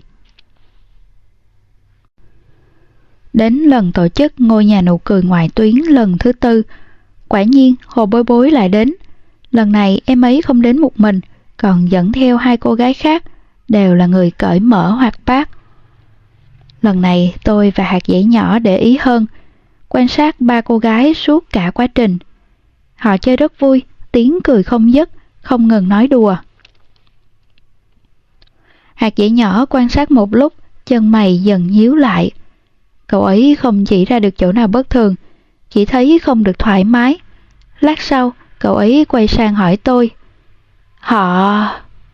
Tôi nói, có phải họ rất giống nhau không? Hạt dĩ nhỏ ngớ ra, gật đầu li lịa. Nhưng họ có ngoại hình khác nhau rõ ràng mà. Hồi bối bối buộc tóc đuôi ngựa, sáng sủa, không để tóc mái, mặt trái xoan, dáng tương đối cao, đậm khí chất học sinh. Hai người bạn còn lại, một người mặc bầu bỉnh, tóc ngắn, đeo kính, thân hình thấp và tròn trịa, trông như mèo chiêu tài. Người còn lại tóc dài ngang vai, trang điểm nhẹ, khá xinh xắn, mặt trứng ngỗng, mắt nhỏ, hơi chín chắn, ngoại hình, khí chất cho đến phong cách ăn mặc của ba người đều khác nhau rõ rệt, nhưng trong họ lại có cảm giác rất giống nhau. Tôi nói, tại nụ cười trên mặt họ giống nhau như đúc, nụ cười chuẩn mực như sao chép ra. Dường như trước mặt chúng tôi không phải ba cô gái, mà là ba cơ thể khác nhau của cùng một cô gái. Sự kiện kết thúc, nhìn kết quả trắc nghiệm từ vận, hầu hết các từ vận ba cô gái ghi nhớ đều là từ tiêu cực. Có một điểm chung kỳ lạ. Trong lần trắc nghiệm 10 giây, cả ba đều chọn chung một từ, cảm cúm. Trong bài trắc nghiệm từ vựng lần trước của Hồ Bố Bối từng xuất hiện từ này. Trắc nghiệm từ vựng lần này, em ấy nhớ được 10 từ. Từ thứ ba là cảm cúm. Hai cô gái còn lại, cảm cúm là từ thứ ba em ấy nhìn thấy trong bài trắc nghiệm. Người còn lại, cảm cúm là từ đầu tiên em ấy nhớ. Lúc bấy giờ, đặc điểm này vẫn chưa thu hút sự chú ý của chúng tôi – cho đến khi tổ chức ngôi nhà nụ cười lần thứ năm, Hồ Bối Bối dẫn thêm ba cô gái nữa đến, tổng cộng 6 người. Sự kiện chủ yếu là người lớn tham gia, nhờ sự gấp mặt của họ bỗng trở nên trẻ trung hơn hẳn. Cũng như lần trước, ba cô gái mới đến ngoại hình mỗi người một vẻ, nhưng nụ cười và niềm vui lại giống nhau như từ cùng một khuôn rút ra. Một điểm chung khác, khi trắc nghiệm từ vận, ba cô gái mới đến cũng ghi lại từ cảm cúm. Họ đều trầm cảm ở mức độ khác nhau. Bác sĩ Vương bắt đầu chú trọng chuyện này. Đợi sự kiện kết thúc bèn giữ sáu cô gái lại, hỏi thăm tình hình của họ. Ban đầu cứ nghĩ là bạn cùng lớp, nhưng hỏi ra mới biết cũng chỉ cùng khối, không cùng lớp, năm nay mới quen biết nhau. Bác sĩ Vương hỏi, quen nhau như thế nào? Sáu cô gái nhìn nhau, nở nụ cười giống nhau như bộ sáu búp bê Nga. Họ nói, trong sự kiện tâm lý của trường tổ chức. Bác sĩ Vương gằn hỏi, sự kiện tâm lý? Sự kiện thế nào? Hồ bối bối mỉm cười nói, chương trình nụ cười. Bác sĩ Vương dẫn tôi đến trường Hồ Bối Bối, trường trung học Lục Đình số 3, Năm nay được bình chọn là trường có sức khỏe tâm lý ưu tú kiểu mẫu. Bác sĩ Vương đã liên lạc với nhà trường từ trước, lấy lý do khảo sát sức khỏe tâm lý thanh thiếu niên, yêu cầu gặp giáo viên tâm lý của nhà trường. Hôm đó đã tìm hiểu về sự kiện tâm lý nụ cười của ngôi trường này từ chỗ hồi bối bối. Theo em ấy nói, bắt đầu từ năm nay, hàng tuần đều có một tiết tâm lý. Nhà trường đặc biệt chú trọng vấn đề tâm lý của học sinh – Đúng lúc thời gian đó, Bộ Giáo dục đang kiểm tra gắt cao tình trạng sức khỏe tâm lý của thanh thiếu niên, nhà trường cũng tự đặt ra mục tiêu cho mình. Sự kiện tâm lý được diễn ra mỗi tuần một lần tại hội trường lớn. Cả khối cùng tham gia. Giáo viên tâm lý chủ yếu hướng dẫn các em cách tập vui vẻ. Giáo viên tâm lý họ Ngô. Trong tiết đầu tiên, thầy Ngô đã cho toàn thể học sinh làm bài trắc nghiệm tâm lý. Sau đó căn cứ theo điểm số của từng học sinh để sắp xếp chỗ ngồi. Các em khỏe mạnh ngồi chung với nhau, không khỏe ngồi chung với nhau. Các em khỏe mạnh sẽ được sắp xếp ngồi phía sau, không khỏe ngồi phía trước. Bị giáo viên và các học sinh phía sau nhìn chằm chằm. Chính vì vậy mà sáu cô gái này được xếp ngồi chung và rồi quen biết nhau. Họ ngồi ở hàng đầu tiên, kết quả trắc nghiệm rất xấu. Theo lời thầy Ngô nói thì cần phải tăng cường can thiệp. Bác sĩ Vương nghe xong luôn miệng nói hoang đường. Sao có thể xếp chỗ ngồi theo mức độ sức khỏe tâm lý của học sinh? Đây chẳng phải dạng dạy cho học sinh kỳ thị bệnh tâm lý sao? Xếp chỗ ngồi chỉ là khởi đầu. Sau đó thầy Ngô này phát giấy kiểm tra, yêu cầu học sinh viết những chuyện khiến mình thấy phiền não nhất, buồn rầu nhất hiện tại ra. Và rồi cho đọc lớn bài của từng người một theo thứ tự từ hàng đầu đến hàng cuối. Thầy Ngô nói đây là liệu pháp giải mẫn cảm, để mọi người đều được nghe nỗi buồn của nhau, biết rằng cuộc sống của ai cũng có khó khăn. Đọc bài của các em ngồi hàng đầu trước là để làm mẫu cho các em hàng sau. Nghe xong các vấn đề tâm lý nghiêm trọng của các em hàng đầu, người ngồi hàng sau sẽ biết vấn đề của mình chẳng có gì to tát. Hồ bối bối là người thứ năm đọc bài. Em ấy cầm bài của mình đứng trên bục giảng nửa ngày cũng không thể thốt ra chữ nào. siết chặt tờ giấy trong tay, trước ánh nhìn của học sinh toàn khối, không dám hỏi. Trên tờ giấy viết rõ chuyện riêng tư sẽ không bị tiết lộ. Tại sao phải đọc? Khi mọi người làm bài, trên đề đã nhấn mạnh sẽ không công bố chuyện riêng tư, cứ yên tâm mà viết, thậm chí còn cho phép học sinh không điền tên, nên mọi người mới yên tâm giải bài tâm sự. Không ai ngờ, thầy Ngô lại bắt họ lên bục đọc. Hồ bối bối không đọc được, thầy Ngô bèn đoạt lấy bài, đọc giúp em ấy. Đó là lần đầu tiên hồ bối bối cảm thấy mình không tồn tại, ý thức đã bay biến khi đứng trên bục giảng. Bố mẹ hồ bối bối đang bàn chuyện ly hôn, em ấy đã gặp tình nhân của bố mình. Bố bảo em ấy gọi cô ta là gì? Kể từ đó, cả khối đều biết chuyện bố của hồ bối bối ngoại tình. Trước khi kết thúc tiết học, thầy Ngô còn đặc biệt dặn dò, lớp học tâm lý này của chúng ta là một liên minh, đóng cửa lại, có thể chia sẻ bí mật với nhau. Sau khi ra ngoài không được nói với ai, hãy coi như chưa từng nghe bất cứ một bí mật nào. Tuy nói vậy, các học sinh cũng đã đồng ý, nhưng kể từ hôm ấy, Hồ Bối Bối cảm nhận được ánh mắt của những người khác nhìn mình đã khác trước. Có cả học sinh chạy đến nói với em ấy, bố mẹ mình cũng ly hôn, chẳng có gì đâu. Dì nhỏ của bố cậu có đẹp không? Chứng trầm cảm của Hồ Bối Bối trở nên trầm trọng hơn. Một khi trầm trọng hơn, khi thực hiện trắc nghiệm tâm lý hàng tháng, chỗ ngồi sẽ được chuyển lên hàng trước – phải lên bục đọc ra phiền não mình viết ra sớm hơn. Tuy sau lần đầu tiên không ai dám viết ra phiền não thật sự nữa. Nữ sinh ngồi cạnh cô, lần đầu không đề phòng nên đã viết ra chuyện yêu sớm, không biết bị ai tố giác. Hôm sau, chủ nhiệm lớp đã cho mời phụ huynh cả hai đến trường. Sau vài lần kiểm tra, Hồ Bối Bối đã chuyển dần lên vị trí hàng đầu tiên, là người đầu tiên nên phát biểu nhưng những phiền não thật sự không còn xuất hiện trong phiền não của em ấy nữa. Thầy Ngô cười tủm tỉm nói với các học sinh bên dưới. Thấy chưa, phiền não lớn nhất của học sinh trầm cảm nặng nhất toàn khối chỉ là hôm nay không mua được món ăn sáng yêu thích. Bởi mới nói, chẳng có gì to tác cả. Các em còn nhỏ, chút chuyện vặt vảnh cũng coi như trời sập đến nơi. Cười một cái chuyện gì cũng qua thôi. Không phải không học sinh nào phản kháng. Có nam học sinh tranh cãi với thầy Ngô, không muốn học tiết này. Thầy Ngô bèn mời cậu ấy ra ngoài, không cho học tiết tâm lý nữa. Nói với chủ nhiệm lớp mình không quản giáo được cậu ấy. Chủ nhiệm lớp lại cho mời phụ huynh. Không chỉ có vậy, toàn khối cùng học tiết tâm lý, chia sẻ với nhau những chuyện thầm kín nhất. nên đã hình thành một liên minh bảo mật khổng lồ. Học sinh bị đuổi khỏi tiết học cũng sẽ bị các học sinh khác bài xích về mặt tâm lý. Cậu ấy bị cô lập, trầm cảm trầm trọng hơn, lộ rõ triệu chứng. Chủ nhiệm lớp càng sốt sắng khuyên cậu ấy quay về tham gia tiết học tâm lý. Thế là cậu ấy đành quay về, không phản kháng nữa, ngoan ngoãn viết, ngoan ngoãn đọc. Đọc ra phiền não của mình chỉ là nội dung căn bản của tiết tâm lý này, chủ yếu là dạy học sinh cách vui vẻ. Thầy Ngô nói liệu pháp hành vi là phải dùng hành vi để điều chỉnh tâm trạng, bất luận chuyện gì, chỉ cần nở nụ cười rồi cũng sẽ qua đi. Thầy Ngô tìm rất nhiều đoạn phim ngắn về nụ cười, dạy học sinh cách tập cười, yêu cầu họ phải cười như vậy trong khuôn viên nhà trường.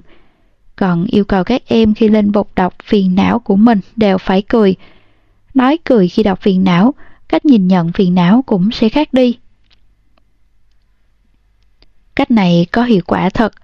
Khi học sinh mỉm cười đọc, hôm nay mình chưa nộp bài tập, hôm nay mình bị giáo viên phê bình đích danh, hôm nay mình xuống nhà ăn muộn nên không lấy được thức ăn, hôm nay mình vấp ngã, những chuyện vốn vặt vảnh này nghe qua chẳng có gì to tát nữa.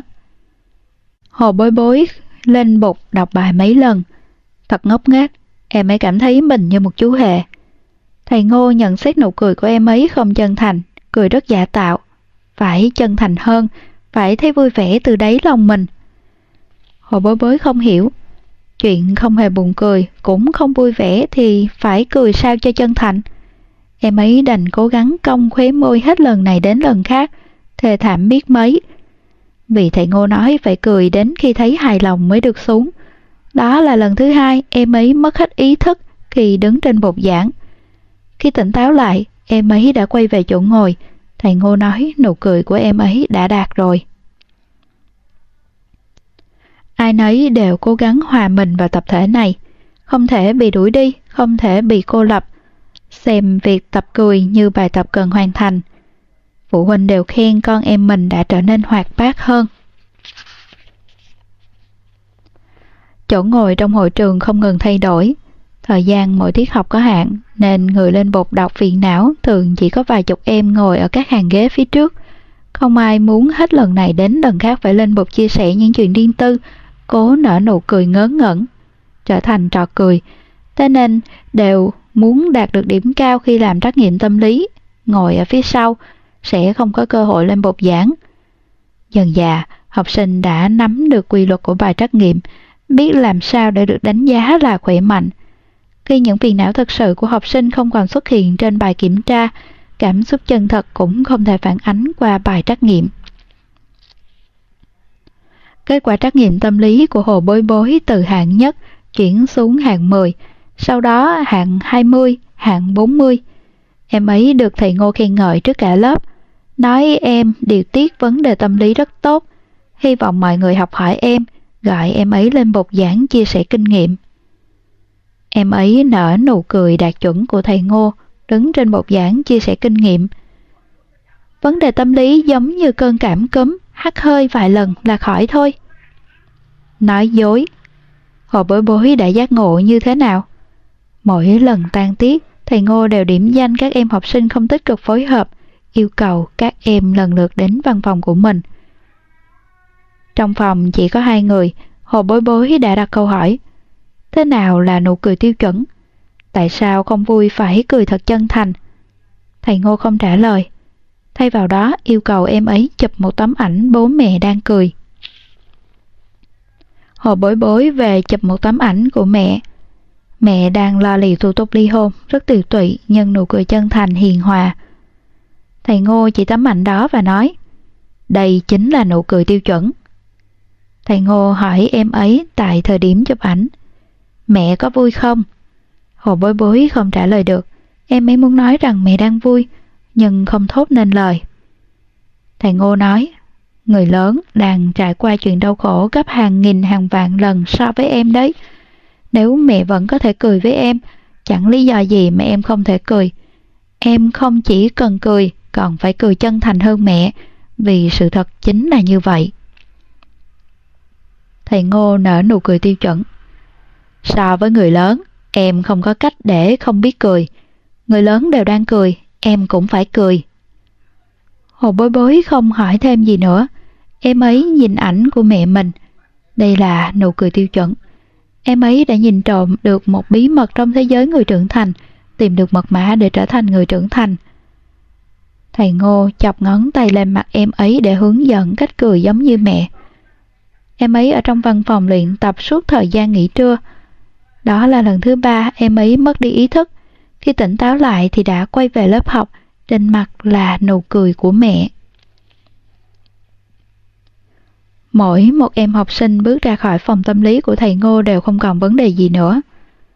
Và như thế, bảng xếp hạng của hội trường không ngừng thay đổi.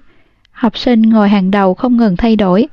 Điểm trắc nghiệm tâm lý của các em học sinh ngày càng cao, ngày càng khỏe mạnh, nụ cười ngày càng tiêu chuẩn. Chủ nhiệm lớp rất vui, lãnh đạo trường rất vui, khuôn viên trường tràn đầy sức sống. Giành được danh hiệu trường có sức khỏe tâm lý ưu tú kiểu mẫu một cách suôn sẻ. Tuy hồ bối bối rất nghe lời, sắm vai một cô bé hoạt bát rất tốt, nhưng em ấy vẫn ngờ ngợ nhận ra bản, bản thân có vấn đề, thường xuyên mất đi ý thức. Cho đến một lần tình cờ được biết nơi này đang có sự kiện trầm cảm cười, chuyên dành cho những người luôn vui vẻ nhưng không hề hạnh phúc. Em ấy bèn tìm đến đây. Bác sĩ Vương nghe xong không kìm được cơn giận, Giáo viên tâm lý này rõ ràng đang làm sằng làm bậy. Ngôi trường sức khỏe tâm lý kiểu mẫu này chẳng khác nào ngôi mộ tâm lý. Hồ bối bối rõ ràng đã rối loạn căng thẳng sau sang chấn rồi. Chúng tôi liên lạc với nhà trường yêu cầu được gặp giáo viên tâm lý này trước. Bác sĩ Vương dẫn tôi đến trước cửa văn phòng của giáo viên tâm lý này. Hai chúng tôi đều giật mình khi thấy biểu ngữ được dán trên cửa. Vấn đề tâm lý như cảm cúm, hát hơi vài lần là khỏi thôi. Đã tìm được nguồn gốc của từ cảm cúm xuất hiện khi kiểm tra phản ứng từ vựng của sáu cô gái rồi. Hóa ra là biểu ngữ trước cửa văn phòng của thầy Ngô. Đó là khúc mắc tâm lý của họ sau nhiều lần phải một mình đến gõ cửa căn phòng này, bị ép buộc coi bệnh trầm cảm là cơn cảm cúm, chỉ cần cười rồi cũng sẽ qua. Thầy Ngô ra mở cửa. Một người đàn ông có nụ cười rất giống hồ bối bối. Tôi thầm nghĩ. Đây mới là nụ cười mẫu của toàn thể học sinh. Các em đều học từ người thầy này. Khi gặp nhau, bác sĩ Vương và thầy Ngô đều có vẻ bất ngờ. Thầy Ngô lên tiếng trước. Vương Mãn đấy à? Bác sĩ Vương tên là Vương Mãn, thầy Ngô tên là Ngô Tống Nhất. Hai người là bạn cùng lớp đại học, đều học ngành công tác xã hội. Về sau, bác sĩ Vương học tiếp thạc sĩ, còn Ngô Tống Nhất sau khi tốt nghiệp đã chọn đi làm. Sắc mặt bác sĩ Vương rất kém. Tại sao anh lại ở đây? Anh vốn đâu có giấy phép hành nghề tư vấn tâm lý, không có chứng chỉ nghiệp vụ tư vấn tâm lý, cũng không có chứng chỉ tư vấn tâm lý học đường. Ánh mắt thầy Ngô mang vẻ khinh thường. Anh vẫn vậy, bảo thủ cứng nhắc, Tôi không có chứng chỉ, tại sao nhà trường lại mời tôi về? Quan trọng là hữu dụng đấy. Thầy Ngô tốt nghiệp ngành công tác xã hội, chưa từng thi lấy chứng chỉ hành nghề tư vấn tâm lý. Anh ta làm thế nào để được một trường trọng điểm thành phố như trường trung học Lục Đình số 3 nhận làm giáo viên tâm lý? Sau khi tốt nghiệp, thầy Ngô vào làm cho một công ty tổ chức giáo dục chuyên uống nắng hành vi xấu và cảm xúc thiếu lành mạnh của của trẻ. Anh ta mất 2 năm để từ trợ giảng thăng tiến lên thành giảng viên trọng điểm.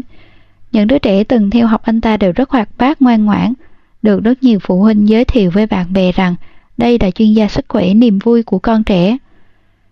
Có thể tìm thấy vài đoạn phim ngắn của thầy Ngô nói về kinh thánh giáo dục, bí kíp giáo dục ở trên mạng – Thậm chí anh ta còn từng xuất bản một quyển sách tên là Giải quyết vấn đề cảm cúm trong bệnh nan y, nói rằng vấn đề tâm lý ở trẻ giống như phóng đại cảm cúm thành bệnh nan y. Nếu được chứng kiến bệnh nan y thật sự, các em sẽ biết cảm cúm chỉ là chuyện nhỏ. Quyển sách đó rất thịnh hành trong nhóm phụ huynh nào đó. Thầy Ngô cũng trở thành danh nhân trong giới tổ chức giáo dục răng dạy, nhận được rất nhiều lời mời, kiếm được không ít tiền, nhưng chung quy vẫn là tổ chức ngoài biên chế không được đánh giá cao. Bước qua tuổi 30, thầy Ngô muốn đổi sang một công việc ổn, ổn định hơn. Đúng lúc trường trung học Lục Bình số 3 đến tìm anh ta, vì xảy ra vài vụ học sinh trong trường tự tử, đã thay vài giáo viên tâm lý vẫn vô ích. Bộ Giáo dục lại đang kiểm tra gắt cao tình hình sức khỏe tâm lý của học sinh, họ đành phải tìm đường tắt. Sau khi hai bên trao đổi với nhau, ban đầu thầy Ngô sẽ vào làm với thân phận giáo viên giáo dục sức khỏe thuộc phòng hành chính. Lúc đó vẫn là nhân viên ngoài biên chế, không phải giáo viên tâm lý. Anh ta làm hành chính đủ một năm, tranh thủ thời gian này để thi lấy chứng chỉ hành nghề giáo viên. Có chứng chỉ, nhà trường hứa sẽ cho anh ta vào biên chế chính thức, chuyển sang làm giáo viên tâm lý. Thế là năm nay thầy Ngô vừa được chuyển thành giáo viên tâm lý thuộc biên chế nhà trường, bắt đầu phụ trách vấn đề sức khỏe tâm lý của học sinh toàn trường. Giáo viên tâm lý ban đầu gần như chẳng còn quyền hành gì nữa. Tháng trước vừa thôi việc. Nghe nói bây giờ giáo viên tâm lý kia còn tranh cãi với nhà trường một trận. Nói thầy Ngô vốn không phải giáo viên tâm lý, cách giáo dục tâm lý của anh ta rất có vấn đề. Nhưng trong phòng hành chính và phòng giáo vụ đều đứng về phía người tạo được hiệu quả rõ rệt như thầy Ngô. Giáo viên tâm lý kia tức giận thôi việc, Đi học tâm lý của trường cũng tự nhiên trở thành thiên hạ của một mình thầy Ngô. Tìm hiểu xong toàn bộ quá trình, bác sĩ Vương tức giận chất vấn anh ta. Anh có biết mình làm vậy là đang bạo hành tâm lý học sinh không? Bạo hành là từ đầu tiên hồ bối bối chọn khi kiểm tra phản ứng từ vận bắt nguồn từ đây. Dù em ấy không nhận ra chuyện gì đang xảy ra với mình, trong tiềm thức vẫn biết đây là hành vi bạo hành. Thầy Ngô cười khẩy. Lại nữa, tôi phát hiện mấy người tự xưng là chuyên viên tâm lý như các anh rất thích đem chuyện bé xé ra to, hệt như bọn nhỏ. Tật xấu của chúng đều do loại người như các anh chiều mà ra cả đấy. Làm gì yếu đuối đến mức đó? Thầy Ngô thu dọn đồ đạc đi đến trước cửa nói Tránh ra, tôi phải lên lớp rồi. Bác sĩ Vương im lặng nhường đường. Thầy Ngô đi được vài bước, bác sĩ Vương ở sau lưng nói Anh làm vậy không phải giáo dục, anh đang trả thù, trả thù cho cuộc đời bất hạnh của bản thân. Anh đang gượng cười, bèn bắt bọn trẻ cũng phải gượng cười. Anh chỉ đang trút giận mà thôi. Thầy Ngô dừng bước, ngoảnh đầu lại nhìn bác sĩ Vương bằng ánh mắt lạnh lùng, rồi rảo bước đi lên lớp. Kể từ đó, bác sĩ Vương chính thức khai chiến với nhà trường, yêu cầu nhà trường thuyên chuyển hoặc sa thải thầy Ngô, nêu ra hàng loạt hành vi sai trái trong giáo dục của thầy Ngô. Nhà trường không thụ lý, lập lờ nước đôi với bác sĩ Vương. Lý do rất dễ đoán.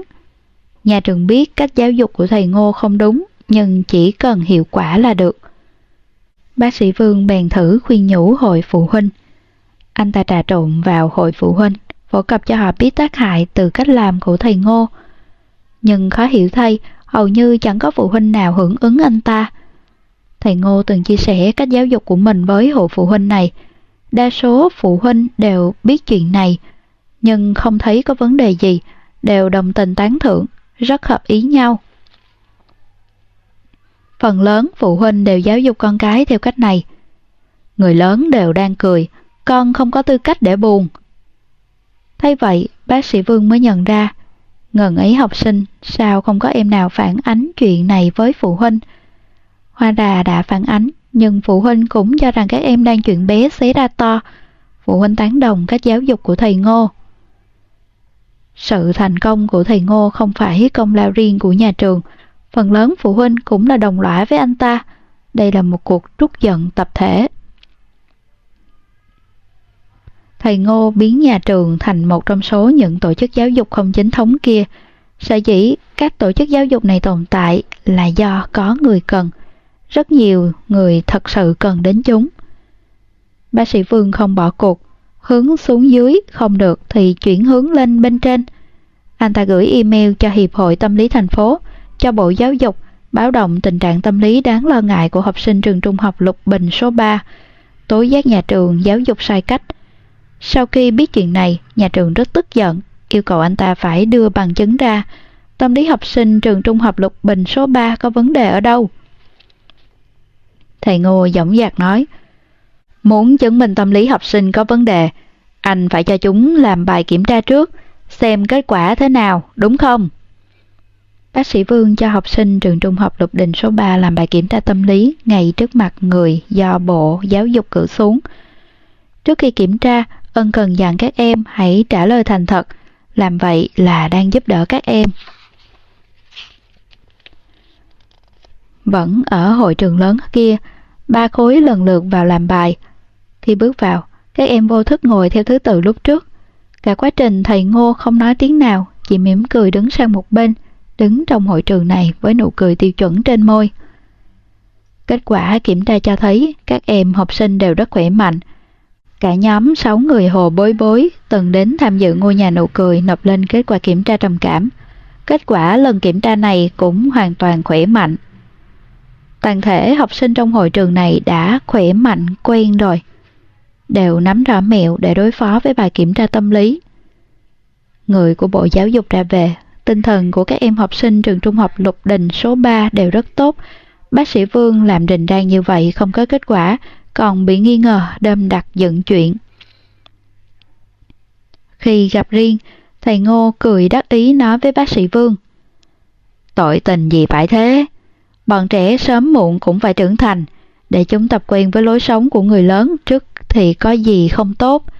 Đây mới là ý nghĩa của giáo dục tâm lý. Bác sĩ Vương bị bệnh viện quả trách, nhưng không nản lòng. Anh ta nhìn thầy Ngô hồi lâu, đáp trả bằng một câu danh ngôn của Freud. Trẻ em không sinh ra để trưởng thành.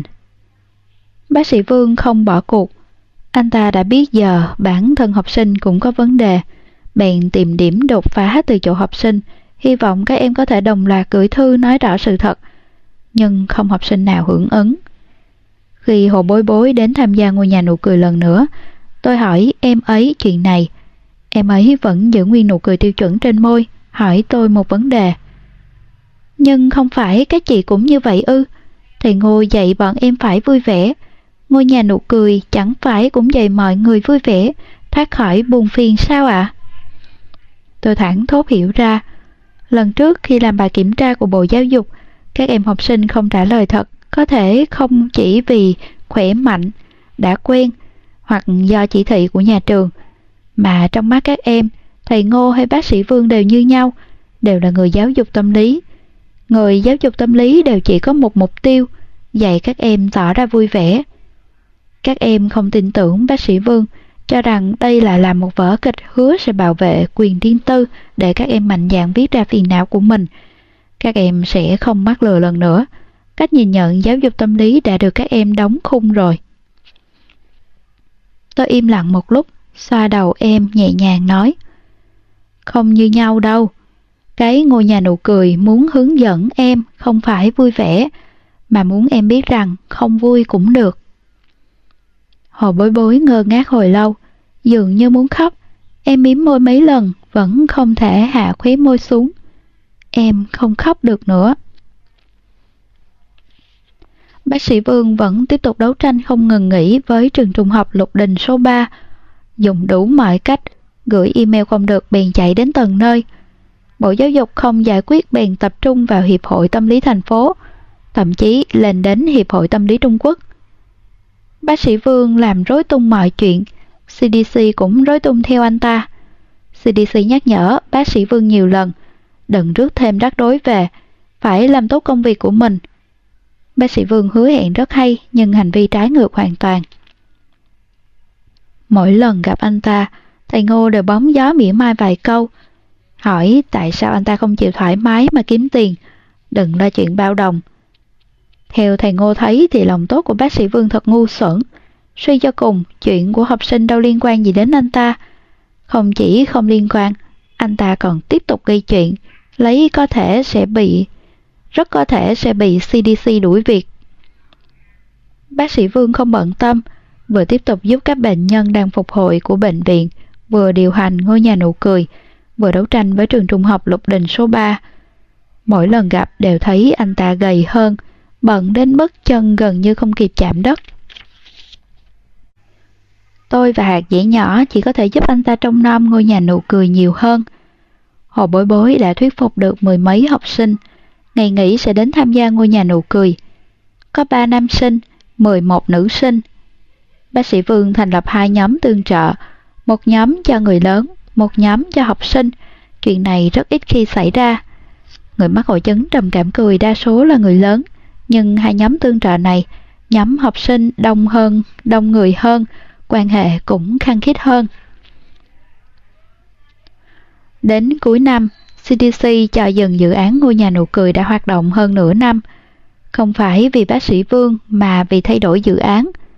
CDC phải thực hiện dự án quan trọng hơn, phải rót hết nhân lực, vật lực, tài lực vào dự án đó. Ngôi nhà nụ cười buộc phải gác lại. Bác sĩ Vương đành phải chấp nhận. Anh ta đã biết chuyện này từ hai tháng trước, từ từ đặt dấu chấm hết cho dự án ngôi nhà nụ cười. Bất cứ hoạt động hỗ trợ tâm lý nào đều có nghi thức kết thúc. Nghi thức kết thúc của ngôi nhà nụ cười liên quan đến kiểm tra phản ứng từ vận, cũng là một bước trong quy trình điều trị ban đầu.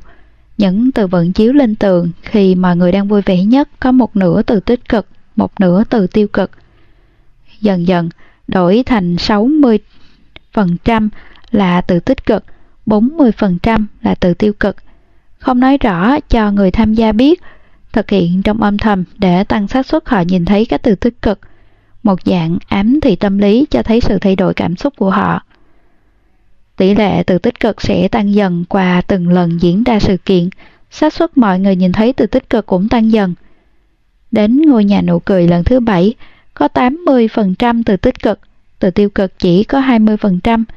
Trên phiếu trả lời kiểm tra phản ứng từ vận của những người tham gia có phần nửa là từ tích cực. Phiếu trả lời phản ứng từ vận của Hồ Bối Bối viết Hài hước, cửa sổ, dòng sông. Trên phiếu ghi nhớ là rừng cây, nhu nhược, wind là gió, chiếc ghế, thịt nướng, hải đăng, speechless nghĩa là nói không nên lời. Thiên sứ Hơn nữa là từ tích cực, số từ tích cực tăng lên, tiếng cười của hồ bối bối lại dần biến mất. Em ấy đã đến ngôi nhà nụ cười 7 lần, dần trở nên không thích cười nữa. Em ấy nói cảm thấy thật nhẹ nhõm, em ấy vốn dĩ là thế này. Đến lần thứ 8, cũng là lần tổ chức ngôi nhà nụ cười cuối cùng. Mấy trăm từ vận chiếu lên tường để kiểm tra phản ứng từ vận, tất cả đều là từ tích cực, không có một từ tiêu cực nào. Đây là nghi thức kết thúc, một món quà dành tặng tiềm thức của những người tham gia. Hôm đó, một từ lạ xuất hiện trên phiếu ghi nhớ từ vận của Hồ Bối Bối. Từ đó không hề được chiếu trên tường. Vương mãn Bác sĩ Vương nhìn phiếu ghi nhớ từ vận kia thẫn thờ rất lâu. Hồ bối bối gãi đầu, nói, cảm giác có nhìn thấy, chắc nhớ nhầm rồi. Trong lòng hồ bối bối, vương mãn là một từ tích cực. Cuối ngày, mọi người ra về hết, tôi thấy bác sĩ Vương hướng mặt vào tường, cầm phiếu ghi từ vận của hồ bối bối, đứng trong góc phòng, bóng lưng như đang run rẩy. Tôi không qua đó mà rời đi trước, bác sĩ Vương đã quá mệt rồi, bông ba hơn nửa năm, dự án không còn nữa, nhà trường vẫn tiếp tục tổ chức giáo dục như cũ. Nhưng hôm nay, anh ta nhận được một đốm sáng nhỏ, vô cùng nhỏ bé, nhưng đủ để khích lệ anh ta tiếp tục tiếp tục đấu tranh. Không lâu sau, chúng tôi nhận được một tin tốt. Hồ Bối Bối và hơn 60 học sinh đồng ý viết thư nói lên sự thật, đồng loạt ký tên. Bác sĩ Vương đem lá thư đó lên Bộ Giáo dục lần nữa. Lần này, Bộ Giáo dục cử ba người xuống. Hiệp hội tâm lý cũng cử hai chuyên gia nghiên cứu tâm lý học đường đến, tiến hành kiểm tra tâm lý đa chiều các em học sinh của trường trung học Lục Đình số 3. Báo cáo cho thấy hơn nửa số học sinh có kết quả kiểm tra ở mức nguy hiểm cao, trái ngược hẳn với kết quả kiểm tra tâm lý hàng năm nhà trường gửi lên. Bộ Giáo dục điểm danh phê bình trường trung học Lục Đình số 3 thầy Ngô bị nhà trường sa thải, hành vi sai trái bị lưu vào hồ sơ, chắc sẽ khó xin vào trường khác. Ngày thầy Ngô thôi việc, tôi và bác sĩ Vương cũng có mặt ở trường trung học Lục Đình số 3. Khi anh ta xách đồ đạc rời khỏi trường thì chạm mặt chúng tôi. Trông thầy Ngô không hề chán nản chút nào. Anh ta biết trường học không chứa được mình. Anh ta vẫn còn rất nhiều chỗ khác để kiếm ăn. Bác sĩ Vương cau mày. Anh không ấy nấy chút nào sao? Thầy Ngô cười khẩy, nghênh ngang đi đứt qua bác sĩ Vương. Anh ta nói, có gì mà ấy nấy, thầy tôi đã dạy tôi như vậy đấy. Thầy Ngô đã đi khỏi. Về sau, bác sĩ Vương kể cho tôi nghe, thầy Ngô kết hôn vì ăn cơm trước kẽn, nhưng ly hôn rất nhanh, hiện vẫn độc thân. Vợ và con bị anh ta mắng chửi, chịu không nổi cách quản giáo của anh ta nên bỏ đi. Bản thân anh ta cũng là con của gia đình đơn thân. Lúc nhỏ, mẹ bỏ đi theo người khác, đến trường bị dè biểu. Khi đàn thở với bố thì bị một bạc tai đánh chấn động não. Bố còn lớn tiếng mắng anh ta làm quá, đáng đời. Những chuyện này, khi còn theo học chuyên ngành công tác xã hội, anh ta bị giảng viên phụ đạo ép nói ra trong một hội thảo nọ. Về sau, giảng viên phụ đạo này đã bị nhà trường sa thải vì hành vi xấu. Hồ bối bối đến chào tạm biệt chúng tôi. Ngôi nhà nụ cười đã bị dừng. Chuyện trong trường cũng đã kết thúc. Em ấy không còn cơ hội gặp lại bác sĩ Vương nữa. Khi tạm biệt, em ấy nhắc đến hội chứng trầm cảm cười. Bác sĩ Vương vỗ vai em ấy, ngồi xổm xuống nói Đây là bệnh của người lớn, em còn nhỏ, không cần lây nhiễm thói quen xấu này quá sớm. Bây giờ em vẫn còn ở độ tuổi muốn khóc thì khóc, muốn buồn thì buồn. Không cần nóng lòng tỏ ra vui vẻ. Hãy để chức năng này lại cho mình trong tương lai. Đợi em lớn rồi, có rất nhiều chỗ cần em phải vui vẻ, nhưng không phải bây giờ, không phải là em. Vấn đề tâm lý không phải cảm cúm. Em cần quan tâm cảm xúc của mình hơn bất cứ ai. Em không gặp được người lớn nào đúng chuẩn, không có nghĩa là cả đời cũng không gặp được. Lần này hồ bối bối đã bật khóc.